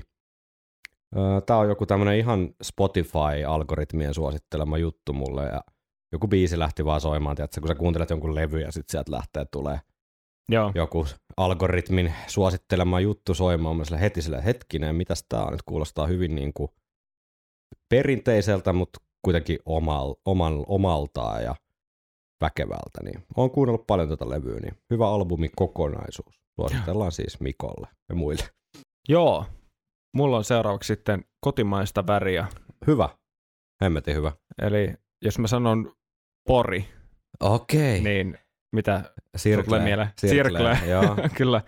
Ja Terminal-levy vuodelta 2017. Joo. Mä halusin jotenkin, tai kun kuuntelee niin erityyppistä kamaa ajoittain, niin tää oli sinänsä niinku vaikea tehtävä, niin mun oli pakko vähän kaivaa sellaisia juttuja, mitä on tullut viimeisen vaikka 2 vuoden aikana kuunneltu tosi paljon semmoisessa tehosoitossa, niin tää levy Terminal, eli bändi on Circle, eli Circle ja Terminal, niin miten mä kuvailisin tätä? Krautrockia, heviä, paljon instrumentaaleita ja paljon voi olla jossain vähän oopperan vaikutetta ja jossain voi olla no ei sitä oikein voi kuvata muuta kuin Circlenä. Niin, Circle on itsessään vähän semmoinen niin kuin instituutio, mutta ihan loistava uraurtava porilainen ryhmä, joka luojan kiitos edelleen ymmärtääkseni veivaa enemmän tai vähemmän, ja tämä levy kokonaisuutena oli vaan sellainen, että tämä on melkein pakko kuunnella aina kokonaan, kun sen kuuntelee. Tässä on sellaisia hypnoottisia sävyjä tosi paljon, mutta sitten yhtäkkiä huomaakin laula hyräilevänsä mukana jotain melodiaa, tai yhtäkkiä tuleekin jossain biisissä joku kova kertsi, että hyvin niin kuin laidasta laitaa. Joo. Tunteita. Hyvä poiminta. Joo. Mulla on enää yksi. Tämä oli jotenkin ehkä helpoin näistä. jos tämmöisiä viime vuosien jotenkin hyviä albumikokonaisuuksia tekeviä semi-uusia tuttavuuksia miettii, niin ruotsalainen Hallas, eli kirjoitetaan H-Ä-L-L-A-S, niin on kyllä noussut omien niin kuin suosikkien joukkoon erittäin väkevästi. Liittyy Maideniin myös sillä tavalla, että hyvin sama tavallaan se maaperä, mistä bändi ammentaa sitä ilmaisua kuin Iron Maidenilläkin, eli se 70-luvun proge ja semmoinen tietynlainen proto-hevi, että sieltä niin kuin kaivetaan sitä multaa. Jos bändin musaa pitäisi jotenkin kuvailla, niin ehkä se proge on niin kuin tavallaan se lähin genre, mihin se me ehkä solahtaisi, mutta omaleimainen soundi ja vähän semmoisena niin kuin yksinkertaistettuna paljon niin, se... Joo, niin kuin paljon semmoisia aika simppeleitä melodioita, jonka ympärille kappaleet pyörii, mutta se luo semmoisen oman niin kuin soundi, myös se niin kuin itse tuotanto, että se on tosi paljon semmoista tosi härskiä niin kuin syntikkajuttua, ja kitarat on semmoisia äärimmäisen niin kuin heleitä tai sellaisia hyvin vähän niin kuin efektoituja ja vähän säilytettyjä, ja ne pyörii siinä pinnassa, jauhaa jotain niin kuin, tiedätkö, lastenlaulumelodia tyyppistä. Niin kuin. Ja tosi hieno laulusoundi. Joo, hyvin omaperäinen Tommi Axelsonkohan se on kuitenkin. Mutta periaatteessa mikä tahansa levy Hellakselta olisi voinut laittaa tähän, mutta mä nyt otin tämän uusimman, joka ilmestyi tässä huhtikuun alussa, eli ihan hiljattain, eli Isle of Wisdom tältä vuodelta 2022. Fantasiaa skifi yhdistelevät lyriikat luo semmoisen oman tavallaan Hellas-universumin, missä ei välttämättä ole kauhean niin kuin koherentteja tarinoita, mutta ne on semmoisia välähdyksiä tavallaan semmoisesta omasta maailmasta, mikä on mun mielestä aina plussaa, että jos pystyy jotenkin luomaan myös se lyriikalla jonkun semmoiseen niin kuin tietynlaiseen oman kuplan, missä se bändi toimii, niin sekin on ihan hauskaa, ilman että se on semmoista kauhean väkinäistä tai jotenkin niin kuin tekemällä tehtyä. Ja toi Isle of Wisdom on vielä siinä mielessä hyvä nosto, että se on niin kuin mun mielestä ehkä koherentein näistä kaikista bändin levyistä semmoisena albumin kokonaisuutena, että siellä ei nouse mikään biisi silleen hirveästi niin kuin toisten yläpuolelle, vaan jopa yksittäisten kappaleiden osat niin kuin toimii sen levyn kontekstissa ja kokonaisuutena niin kuin tosi hyvin verrattuna siihen, että sä kuuntelet vaan sen yhden biisi. Joo. Siinäpä niitä meikäläisen osalta. Tämähän oli niin kuin älytön juttu, täältä jäi hirveästi kaikkea, ja sitten kun vielä rajasi tälle ajallisesti, niin jäi vielä enemmän kaikkea hyvää kamaa pois, mutta ehkä tähän voidaan joskus palata myöhemmin, tai sitten ei. Ei ole tarkoitus kuitenkaan tehdä mitään yleis-heavy-podcastia. Ei, ja sitten me voidaan tehdä näitä listoja niin kuin myöhemmin enemmänkin, tai tämmöisiä mainintoja, jos tulee mieleen, mutta mulla oli tosiaan se yksi vielä jäljellä, ja mä tein viime hetken muutoksia, että mulla ei olekaan tää viimeinen enää 2000-luvun levyjä. Mut no Pray for the Dying. Semmoinen levy, mitä on tullut kuunneltua nyt viime kesästä asti aika paljon säännöllisin välein, niin jenkkiläisen Doom, tämmöisen klassikkobändin kuin Trouble, niin niiden nimilevy, joka tuli 90 nimeltään Trouble. Oh. Ja tämä tuli myös jostain spottarisuosituksista joskus vastaan ja lähti soimaan ja kiinnitti eka huomioon tuotantoa, että onpa rehellistä niin kuin, tällaista kitaraa, rockia ja hyvät soundit ja onpa hyviä biisejä, mutta tämä on niin kuin nopeampaa kuin Black Sabbath. Ja helkkari hyviä doom-rockereita niin kuin koko levy täynnä oikeastaan. Että jos niin kuin Sabatti yhtään iskee, niin kyllä varmasti myös Trouble. Ja Trouble on vielä vähän se niin kuin asteen nopeampi viba siinä, plus sitten se kaksi kitaraa. Ja jotenkin tämä vei mennessä, ja ehkä sen takia tämä tuli mieleen kanssa, koska tämä oli semmoinen mielenpainova yllättävä uutuus siinä, vaikka nimeen oli törmännyt, ja on ehkä kuullut jotain muutakin joskus, mutta kun tämä levy lähti soimaan, niin ei hirveästi huonoja hetkiä niin kuin ole. No niin, samaa mieltä, hyvä levy, ja ehkä tästä nyt sitten oli jotain iloa Mikolle, tai sitten ei. Niin, kannattaa tai jollekin muullekin. Varoa aina, että pitää täältä oikein luolasta pyytää. Viikonloppusoturit. Onko se sun vuoro? Arvonnan vuoro. Onko se mun huki? Mä luulen. 12. Mitähän sieltä oikein? Ei vitsi. Steel Panther Tomorrow Night. Joo, bändi Balls Out-levyltä vuodelta 2011. Steel Panthershan, tai Panther, anteeksi, yksikössä, niin on jenkki. Vähän tämmönen niinku glam metallia parodioiva pumppu, joka aloitti ilmeisesti jonain tämmöisenä vähän niin kuin tavallaan show-actinä jossain siellä Sunset-stripillä. Eli teki pilkkaa niin kuin kasari hevistä ja sitten se oli sen verran suosittu, että ne tavallaan jatkoi sitä sitten tällaisena levyttävänä bändinä myös. Eli vähän tämmöinen, niin kuin, mitä sitä nyt sanoisi, huumoriheviö ehkä niin kuin niin. Lähimpänä. Ja sitten kuitenkin aika suvereeneja muusikoita. Niin, kyllä. Mutta Tomorrow Night-kappaleessa kuvataan tämmöistä villiä bilettä, jossa ponit ja klaunit hyppelehtii ja alastomat ihmiset harrastaa seksiä ympäriinsä ja Britney Spears ja Christopher Walken muhinoi siellä ja takapihalla soittaa Iron Maiden ja sohva on tulessa ja Charlie Sheen on kadonneena jonnekin sinne yläkerran makuuhuoneeseen. Eli tämmöistä lyrikkaa tällä kertaa.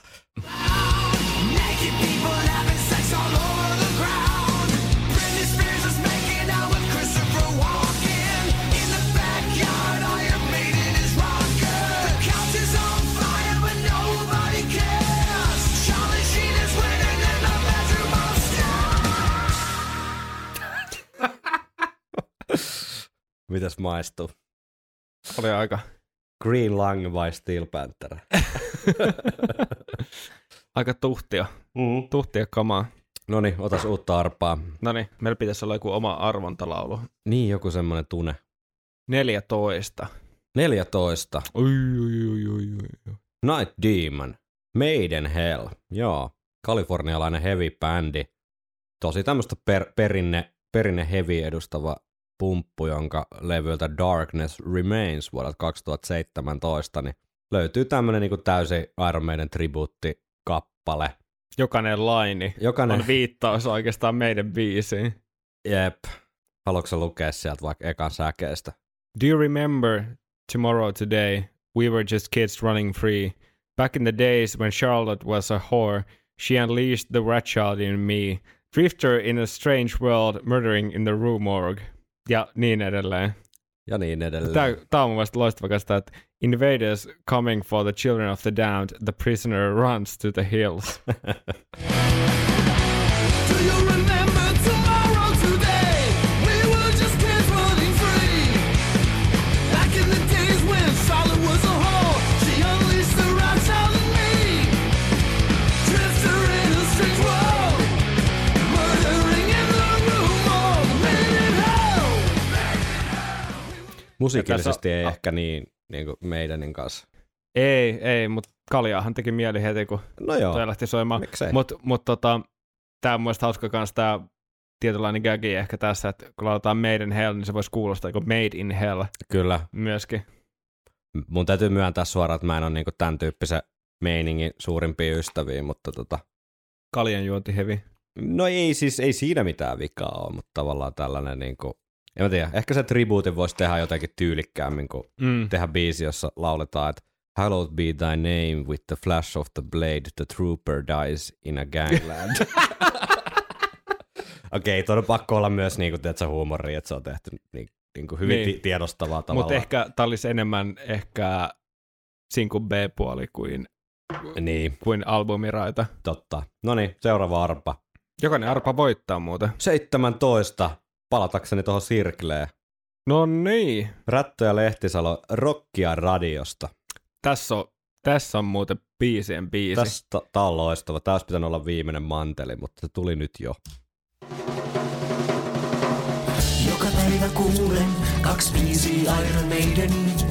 Saman verran Metallicaa ja viikatetta. 1 biisi Waspia ja Dioa. Kerran kotiteollisuutta ja 2 ylpeä. Taas tulee Herzeeni ja Disco Ensemble. Taas tulee Herzeeni ja Disco Ensemble. Mä sorvaan konepajalla metallisorvilla. Kynttilän jalkaa tai lintupönttöä. Kuuntelen radiota ja odotan innolla. Maanantaina tulee mun lempiohjelma. Joku puhuu mulle sanoja ja kertoo biisien taustoistaan. Joku puhuu mulle sanoja ja kertoo biisien taustoistaan. Hieman omaan sieluun osui toi kohta, että joku puhuu mulle sanoja ja kertoo biisien taustoista. Eikö se ole vähän niin kuin meidän podcastin kuvaus? On. Musta oli hauska tuossa kanssa, että kun mä sorvaan niin kuin linnunpönttöä, mitä se on. Niin, ja sorvaan metallipajalla. Joo, ja sillä, siis, että onko tämä myös viittaus vai johonkin muuhun? Joo, aika tuommoinen niin kuin suomalaisen rockiradio-playlistin kuvaus ja tavallaan se tilanteen, missä niitä kuunnellaan myös varmaan aika usein. Pakko muistuttaa kuulijoita, että jos haluatte osallistua meidän mielenkiintoisiin keskusteluihin, niin laittakaa ihmeessä Instagramissa ja Facebookissa viestiä. No niin. Tai kommentoikaa postauksia. Nyt tulee nimittäin seuraava arpa. Number 7. Oi. Sum 41. Fat Lip. Nyt siis tuttu biisi. Tämä siis muistan lapsuudesta kyllä, mutta se mitä mä en muistanut oli se, että tässä on mainittu Maiden. Joo, ja näitä on itse asiassa yllättävän monta näitä tämmöisiä vähän niin kuin kevyt skeittipunkki niin kuin bändejä tulee olemaan tässä listassa. Että tämä nyt on ensimmäisenä kanadalainen itse asiassa tämä Sum 41. Mä jotenkin aina pitänyt luullut sitä jenkkibändiksi. Niin.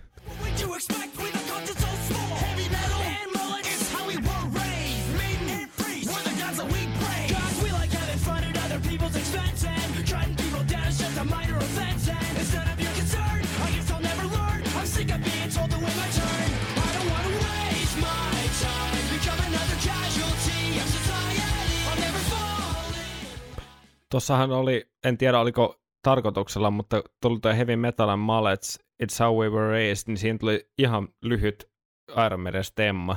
No varmaan tarkoituksella.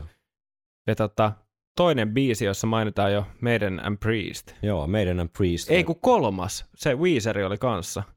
Ja Anssi Kela. Totta. Niin kuin mainitaan samassa yhteydessä. Joo, kyllä. Se on sitä vahvaa kasariteini sielunmaisemaa. Joo. You can't play heavy metal with synthesizers. Sitten seuraava arpa. Tahti kiihtyy, vauhti kiihtyy, miten sitä sanotaan. Sillä aikaa, kun saatat seuraava oluen, niin numero 6 tuli arvontakoneesta. Amerikkalainen rockbändi Blues Traveler ja sen kappale Psycho Joe bändin levyltä Straight on Till Morning vuodelta 1997. Tämä on tämmöisen niin kuin jonkinlaisen kultista irtautuneen kertoja-äänen kuvaus kulttijohtajasta. Ja häntä kuvataan seuraavilla sanoilla vapaasti käännettynä. Kuunnellaan kohta Blues Travelerin alkuperäinen tulkinta, mutta hän palvoi saatanaa ja tykkäsi Iron Maidenistä ja nykyään hän makaa kylmässä maassa. Mä mietin, että Henkka, voidaanko tehdä nyt semmoinen sopimus? Ja tässä on nyt sitten se muutama riippuu kenen kanssa. Muutama 100-muutama 1000 kuulijaa, mitä näillä meidän jaksoilla nyt nykyään on, niin voi toimia sitten todistajana, että sitten kun mä kuolen, niin sä voisit laittaa tuon mun hautakirjaan.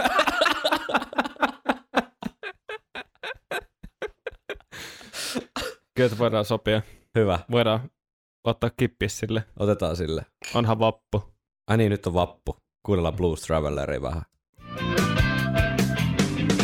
He worshipped Satan like Iron Maiden. Now he's in the cold, cold ground. For more exciting staging and lighting, we waited till the sun went down. Killed someone's daughter with a chain that they bought. Blues Traveler ilmeisesti kohtuullisen kuitenkin iso bändi tuolla Jenkeissä ollut. Vitsi mikä riimi. He worshipped Satan and liked Iron Maiden. Nyt tulee kovaa kamaa. No niin. Eikä! Yes. Yes. Aqua. Back to the 80s. Siis tää oli ihan tuntematon biisi. Siis bändi on kyllä... Oot kuullut joskus? Kyllä, tää on ollut kova juttu niin lapsuudesta asti.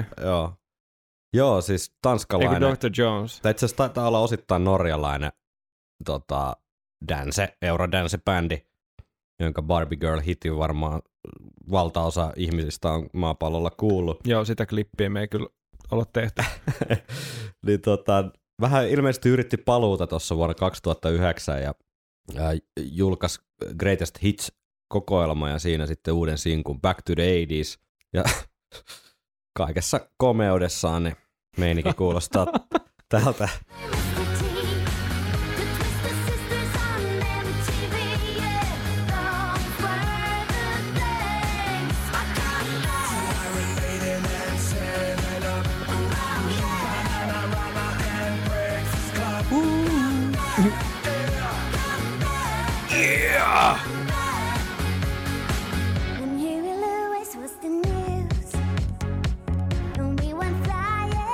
Mä tiedän, mitä me kuunnellaan, kun äänitykset loppuu. To Iron Maiden and Seven Up, Bananarama and Breakfast Club, come back, yeah.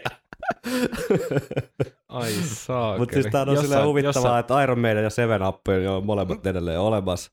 Bananaramasta mä en ole ihan varma. Eikö Breakfast Clubinkin saa niinku kuitenkin silleen ostettua Blu-rayna tai striimattua Netflixistä? Niin.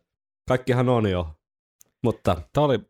Tämä oli jotenkin, no halusin sanoa, että yllättävää, mutta niin. Tämä oli jotain. Tää onhan oli se jotain. Silleen mielenkiintoista, että just Iron Maiden on valittu tavallaan tuohon. Kuvaamaan Joo. Ja voisiko skandinaavisuudessa olla jotain? Ehkä. Et luulisi, että Seven Up on mennyt täällä vissiin. Se ehkä kertoo myös siitä, että välttämättä jengille ei ole niinku ihan selvää monillekaan, että Iron Maiden edelleen on olemassa ja on niinku... Tavallaan isompi bändi kuin ne ehkä on tiedätkö ollut niinku monen kymmenen vuoteen. Niin, ja et ne ei ole itse seurannut skeneä enää pitkään aikaa, tai ainakaan heavy rock-skeneä. Niin, nimenomaan. Se Iron Maiden toimii vähän siellä jossain omassa maailmassaan. Niin, omassa oudossa maailmassa. Niin, tuokaa Iron Maiden takas. No ei sun tarvitse mennä kuin Hyvinkäälle kesäkuussa. Numero 8. Mitäs täältä? Oi. Ai vitsi, mä olisin toivonut, että taisi tullut niinku aika loppuun. Sama, mutta tää on aika kova. Mennään tänne skeittipunkki-osastolle vähän taas, eli NoFX, jenkkipunkki-rockibändi, varmaan monille tuttu, niin itse asiassa aika vanhakin, perustettu joskus 80-luvun alussa, 83. Joo. Tää on myös hauska, tää näiden 11 studiolevy, joka julkaistiin siis Coaster-nimellä CD-nä, eli lasin alunen, mutta sitten vinyylimuodossa sen nimi oli Frisbee. Niin sitten löytyy tämmöinen...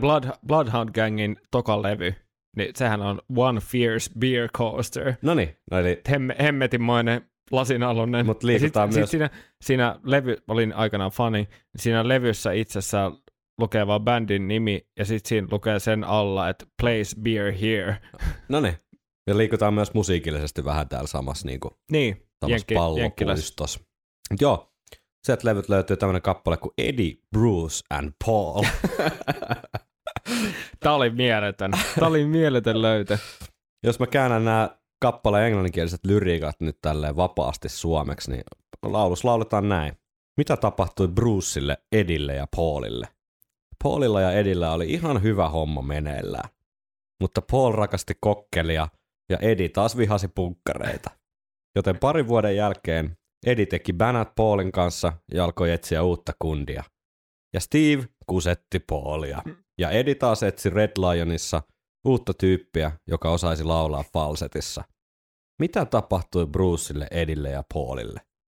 Bruce ja Samson tiesivät, että Eddie etsi pitkää ja vakavaa suhdetta.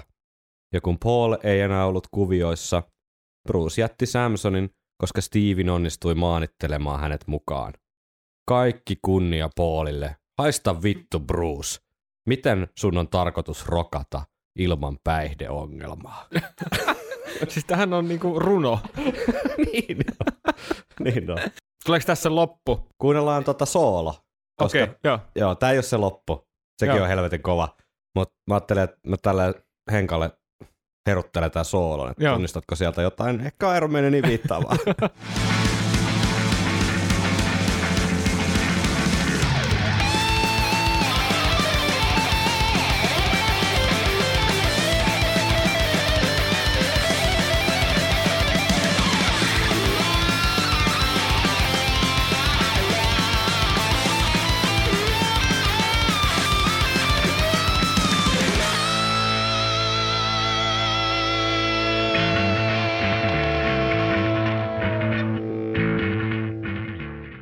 musta tuntuu, että sieltä tuli vähän niinku sieltä täältä. Niin, mä ajattelin, että se on semmoinen mix-match, sekä Dave Murraytä että Adrian Smithia niin sekoitettuna. Mutta aika tyylikkäästi niin toteutettu.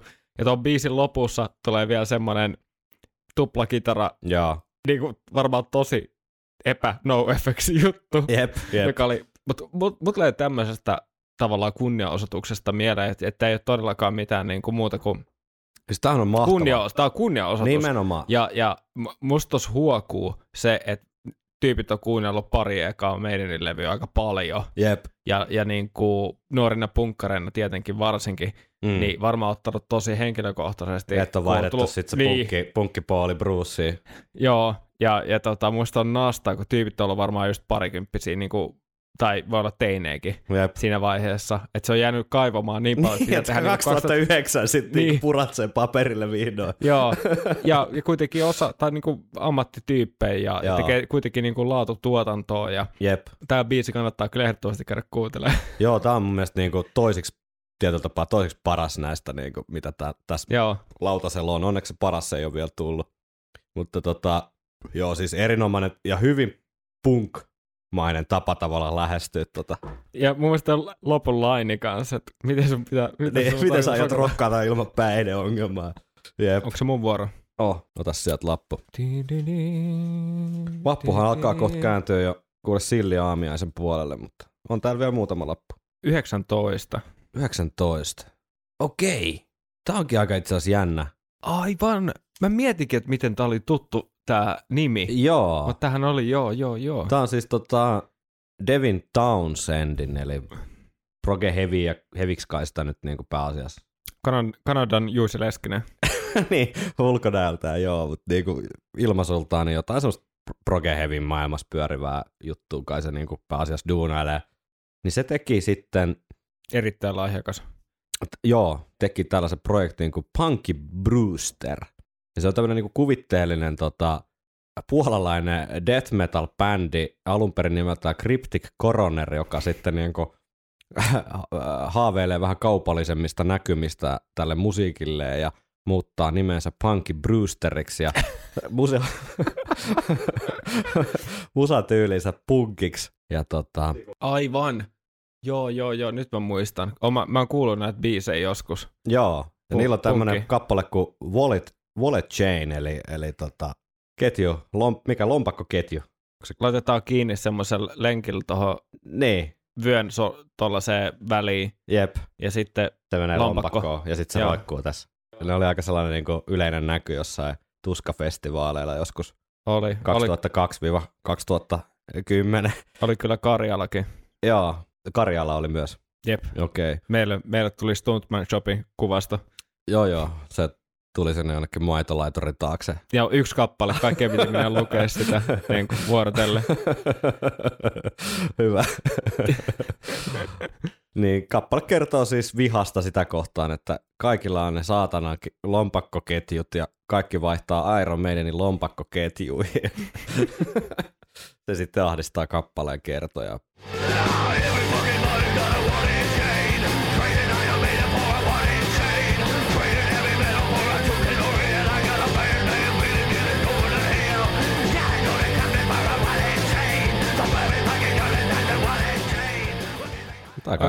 Aikaista punkkia kuitenkin. Aika tuollainen Sex Pistols ilmaisu. Kyllä.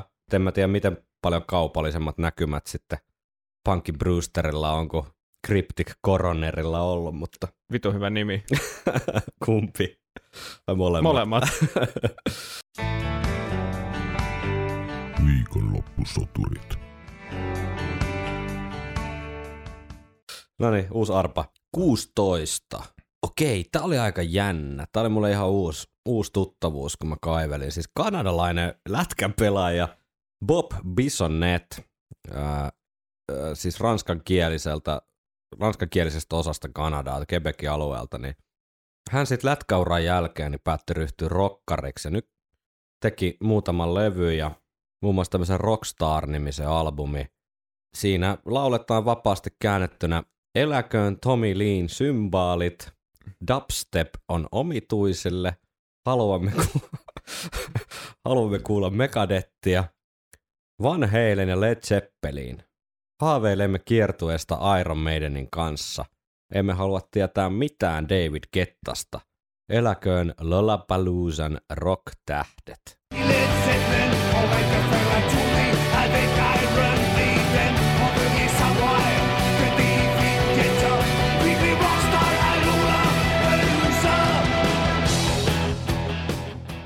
Se oli lyhyt. Siis mä en ymmärtänyt, miten kieli se on.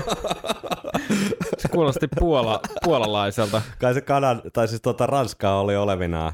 Mutta Bob Bisonetti itse asiassa 2016 niin kuoli helikopterionnettomuudessa, joten rauha hänen sielulleen. Ja mukavaa, että tuommoinen lätkäjätkä sitten löysi myöhemmällä iällä rockin lumot. Uutta arpaa. Arpaa koneeseen ja bisonette. Pari bisonetteä. Numero 2. Wheatus. Meidän kaikkien rakastama yhtään. Mut hei, ei ole kaikista... Ei ole tunnetoja. Ei ole tunnetoja Iron Maiden viittaus. Ei. Samat muista Wheatuksen. Ai jaa, okei. Okay. Pitäisikö me ottaa samaa arpaa toi Teenage Dirtbag, koska se on, se on käytännössä sama asia.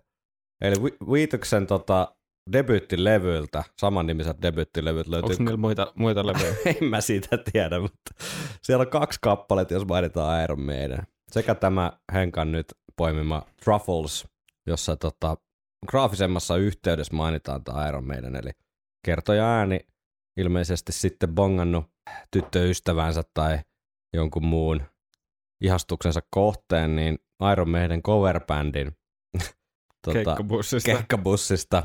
Kuunnellaan. Antaa herra itsensä kertoa.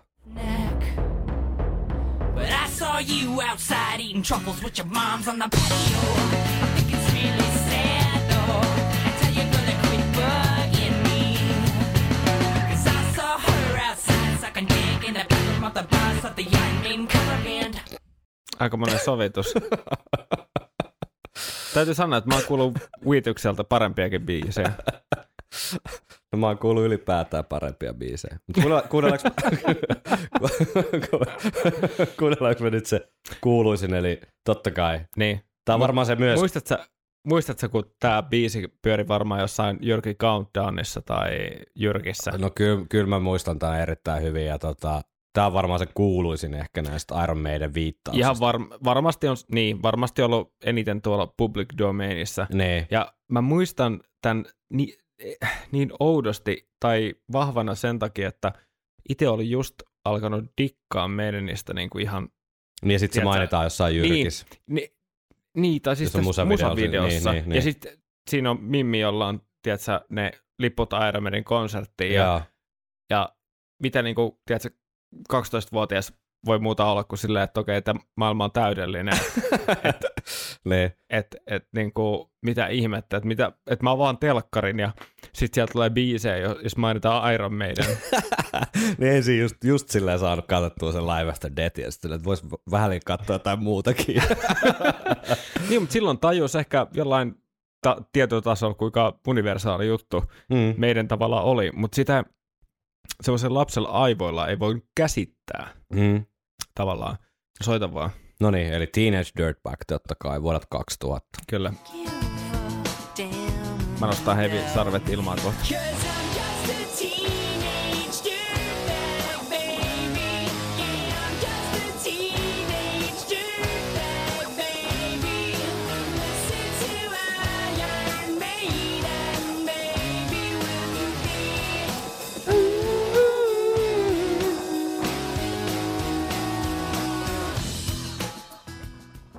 Joo, ja sitten kun viittasit noihin lippuihin Iron Maiden konserttiin, niin myöhemminhan toi menee vielä silleen, että I've got 2 tickets to Iron Maiden, baby. Come with me Friday, don't say maybe. Kastat vuotta Senkkoskella lähtenyt. Tää on aika jännä. Tää on aika jännä itse asiassa, jotenkin kun miettii tätä. Samaa ikäluokkaa kuin Sum 41 tyypit.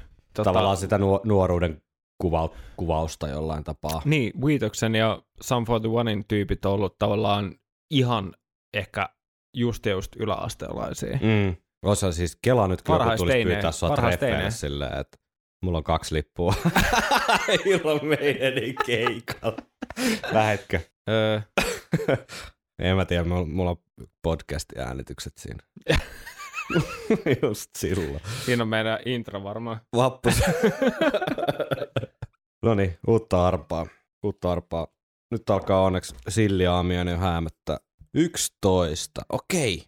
Nyt mennään hip-hopin puolelle. Näitä oli nice. Itse asiassa, kun tein vähän taustatutkimusta, niin ihan törkeästi. Siis hip-hop-genressä niin viittauksia Iron Maideniin. Ja mä luulen, että se yksi iso syy on se, että se jotenkin se on pakko liittyä siihen niin kuin riimiin. Mm. Että se tarjoaa niin kuin jotenkin tosi moneen sanaan sen hyvän riimin tai joku sellainen juttu, koska niitä oli ihan törkeästi, mutta suuri osa oli toki semmoista ihan niin kuin Bandcamp, SoundCloud niin kuin turauttelua, mutta siellä oli pari aika tämmöistä. Siellä niin on monta mun suosikkibändiä. Joo, ei se välttämättä mitään meinaa, mutta pari niin kuin aika tämmöistä kärkinimeä myös täältä hip-hop-skenestä löytyi. Tässä ensimmäinen, niin Wu-Tang Clanin yksi jäsenistä, eli Ghostface Killah. Hänen soolomatskustaan niin tämmöinen kappale kuin Street Opera, missä verrataan itse asiassa Wu-Tangia ja Iron Maidenia keskenään. Että opera. Niin, kyllä. We hard body like Wu-Tang and Iron Maiden. No hesitation, my reputation to leave them chained. We go hard like the Norths when we start invading. I cop the license and registration to cock and aim it. It's all entertainment and all my niggas made it. We hard body like Wu-Tang and Iron Maiden. I keep the iron blazing. Tää on nostaa, että tässä on Wu-Tang ja Iron Maiden nostettu niinku rinta rinnan, että niin, we hard body like Wu-Tang and Iron Maiden. I keep the iron blazing. Jep, musta ihan makea. Joo, sit on mun vuoro.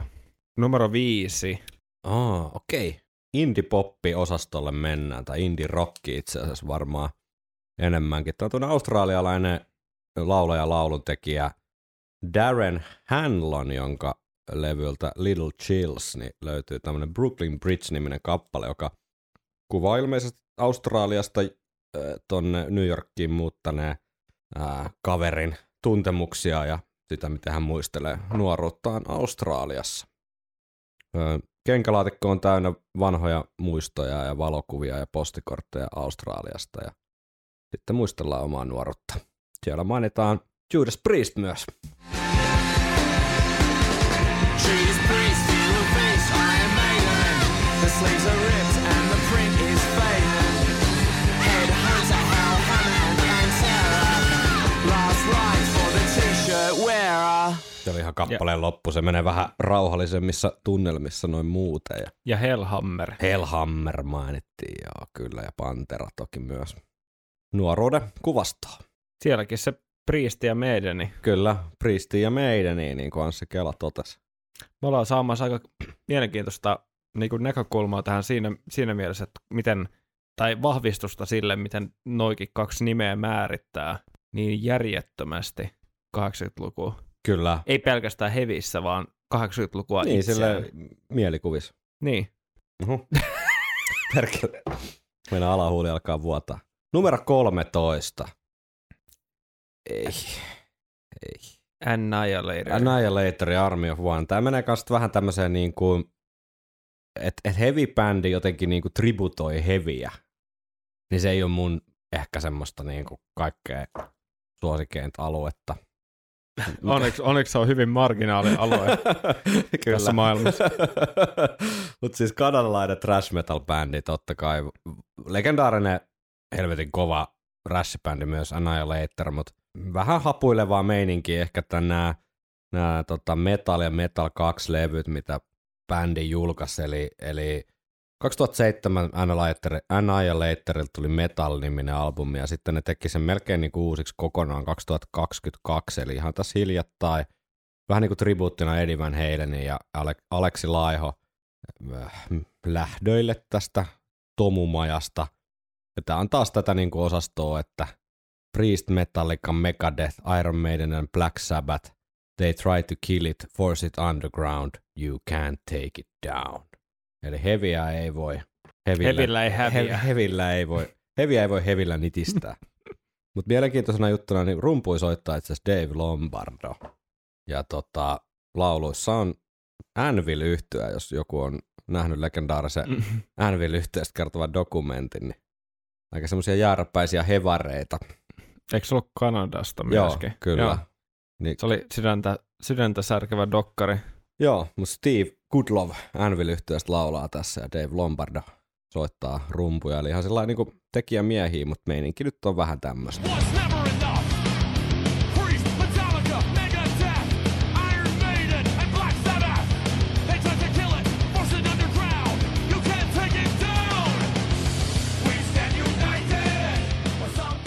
We stand united for something we believe in. Mutta sehän on arvostettavaa kyllä.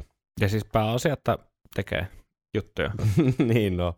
Joko me päästään kohta Silli aamiaiselle. Onko se sun vuoro? Ei kun se on sun vuoro.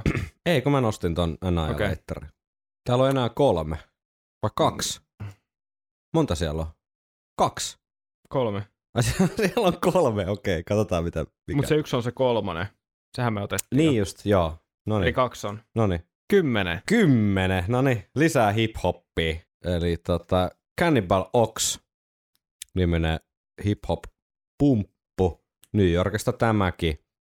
Niin heidän tässä on itse ehkä vähän kuuluisampi tämä MF Doom, joka on tässä kappaleessa mukana. Niin.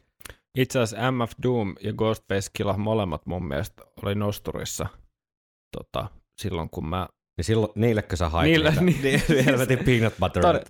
Todennäköisesti. Okei. Todennäköisesti. Noniin. Saatiin linkki sun menneisyyteen nosturiharjoittelijana. Sitten mä saan ilmaisen lounaan, ettei siinä mitään. Niin. Mutta ilmaista lounasta ei ole, mikä on payback. Mä en tiedä. Niinpä. Mutta Iron Rose-niminen kappale täältä Cannibal Ox ja MF Doom kaksikolta. Tai itse asiassa ihan hauska. Nimensä mukaisesti niin kaikki on raudasta tehtyä tässä kappaleessa. Muun muassa lapset syö raudasta tehtyjä karkkeja ja tyttöystävä pitää rautapikkuhousuja ja niin päin pois. Voitte varmaan arvata, miten tämä rautaneito liittyy tähän kuvioon.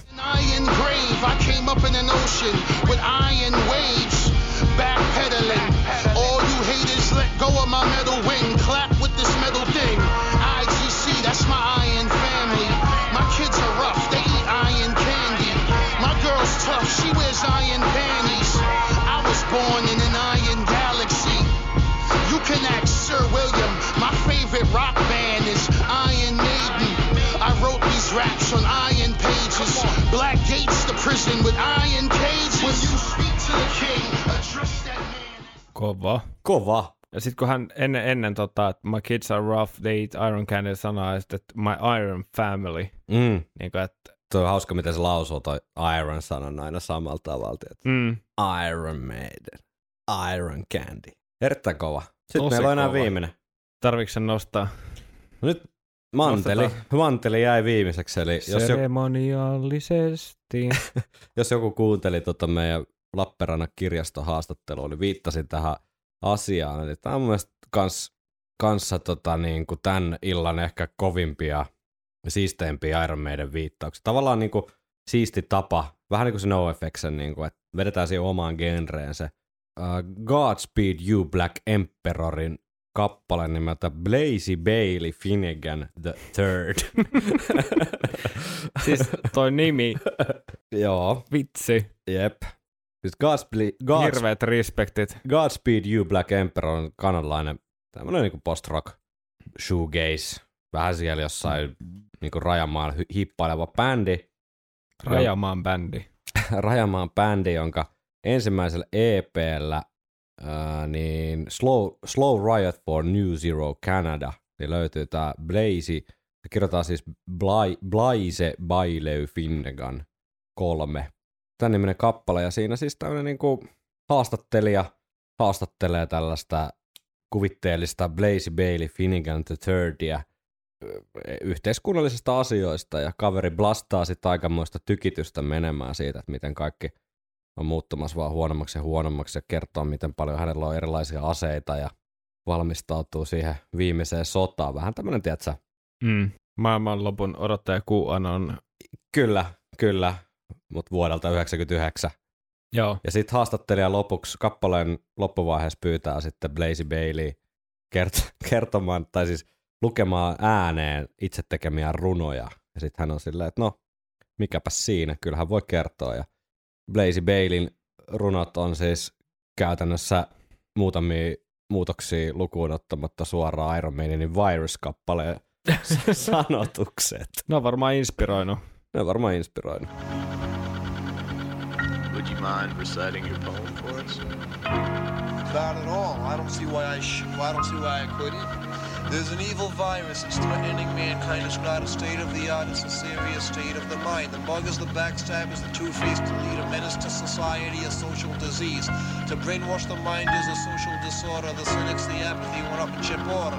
Watching beginnings of social decay, gloating and staring at life's disarray. Eating away at your own self-esteem, pouncing on every word that you might be saying. To attack someone's mind is a social disorder. The Constitution, the government, martial law or order. Superficially smiling and shake of the hand as soon as your back is turned, treason is planned. When every good thing's laid to rest by the government's hate, by the Constitution and their lies, and every time you think you're safe and when you go to turn away... Godspeed You Black Emperor on derrakas loistava bändi, suosittelen lämpimästi kuuntelemaan muutakin kuin Blaze Bailey Finnegan The Third kappaletta. Henkka! Huhhuh. Aikamoinen. Siinä on ollut aikamoinen katsaus musiikin maailmaan taas niin kuin kyllä. Meidän Iron Maiden linssien läpi. Näin on marjat. Meitä toivottiin pitkiin jaksoin, niin tänään saatiin nyt sitten semmoinen. Kuinka uskallanko mä kysyä? En mä viitte sulle kertoa. Vähän yli tunnin mentiin. No niin, okei. Okay. Näin se on paha. Eihän se ole paha. You can't play heavy metal with synthesizers. Mitäs ensi viikolla? Mennään sitten vihdoin Powerslaveen. Joo. Puhutaan vähän levyn äänityksestä, taustoista ja sitten haastattelu. Joo, pitkästä aikaa. Pitkästä aikaa viime viikolla taisi olla just. Kyllä, meillä on siinä antunut tällaisia tosi mielenkiintoisia haastatteluja tähän huumaan vielä. Joo. Ehti loistavia haastatteluja. Ja... Ensi viikolla saapuu siis Samai Koskinen, kyllä. Muusikko, pitkän linjan musiikin tekijä ja varmasti monille tuttu nimi, niin kertomaan vähän omasta suhteestaan Iron Maideniin, joka on läheinen ja pitkä. Kyllä. Sanotaan vielä sen verran, että jos joku odotti, että tässä vappujaksossa olisi kuultu joku viikonloppusoturit Iron Maiden coveri, niin joudutaan tuottamaan pettymys, että pidetään nyt yksi viikonloppusoturit biisi per tuotantokausi tahti ja joo. Ehkä kuullaan sitten tämän kauden finaalissa jotain uutta matskua ja rima on nostettu nyt korkealle, sanotaanko näin? Joo, varhaiset demot on ainakin sitä luokkaa, että ei voi paljastaa enempää. Ei voi paljastaa enempää, mutta tuskin viikonloppusotureiden tai Iron Maiden ystävät tulee pettymään. Niin, sanotaan näin. Hyvä. Eiköhän me vedetä noin meidän ylioppilaslakit päähän ja mennä hävittämään ne tonne Ulalinnan mäelle nyt sitten. Kyllä, täyteen champagnea ja oksennusta. Trooper-olutta. Joo. Kiitoksia kun kuuntelit viikonloppusoturit podcastia ja palautetta saa laittaa tulemaan tuttuja kanavia pitkin, joita on Facebook, Instagram ja viikonloppusoturit. gmail.com. Viettäkääpä vappu turvassa, mutta pitäkää hauskaa. Kyllä, ensi viikolla. Ja pitäkää myös huolta niistä lähimmäisistä siellä. Kyllä, ensi viikolla Niilin jalokiven metsästykseen. Ai vitsi, mun on pakko hakea toi aavikkokypärä jostain. Itse haen kamelipiiskan.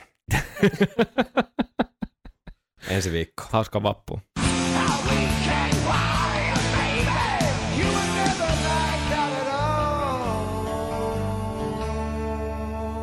Viikonloppusoturit.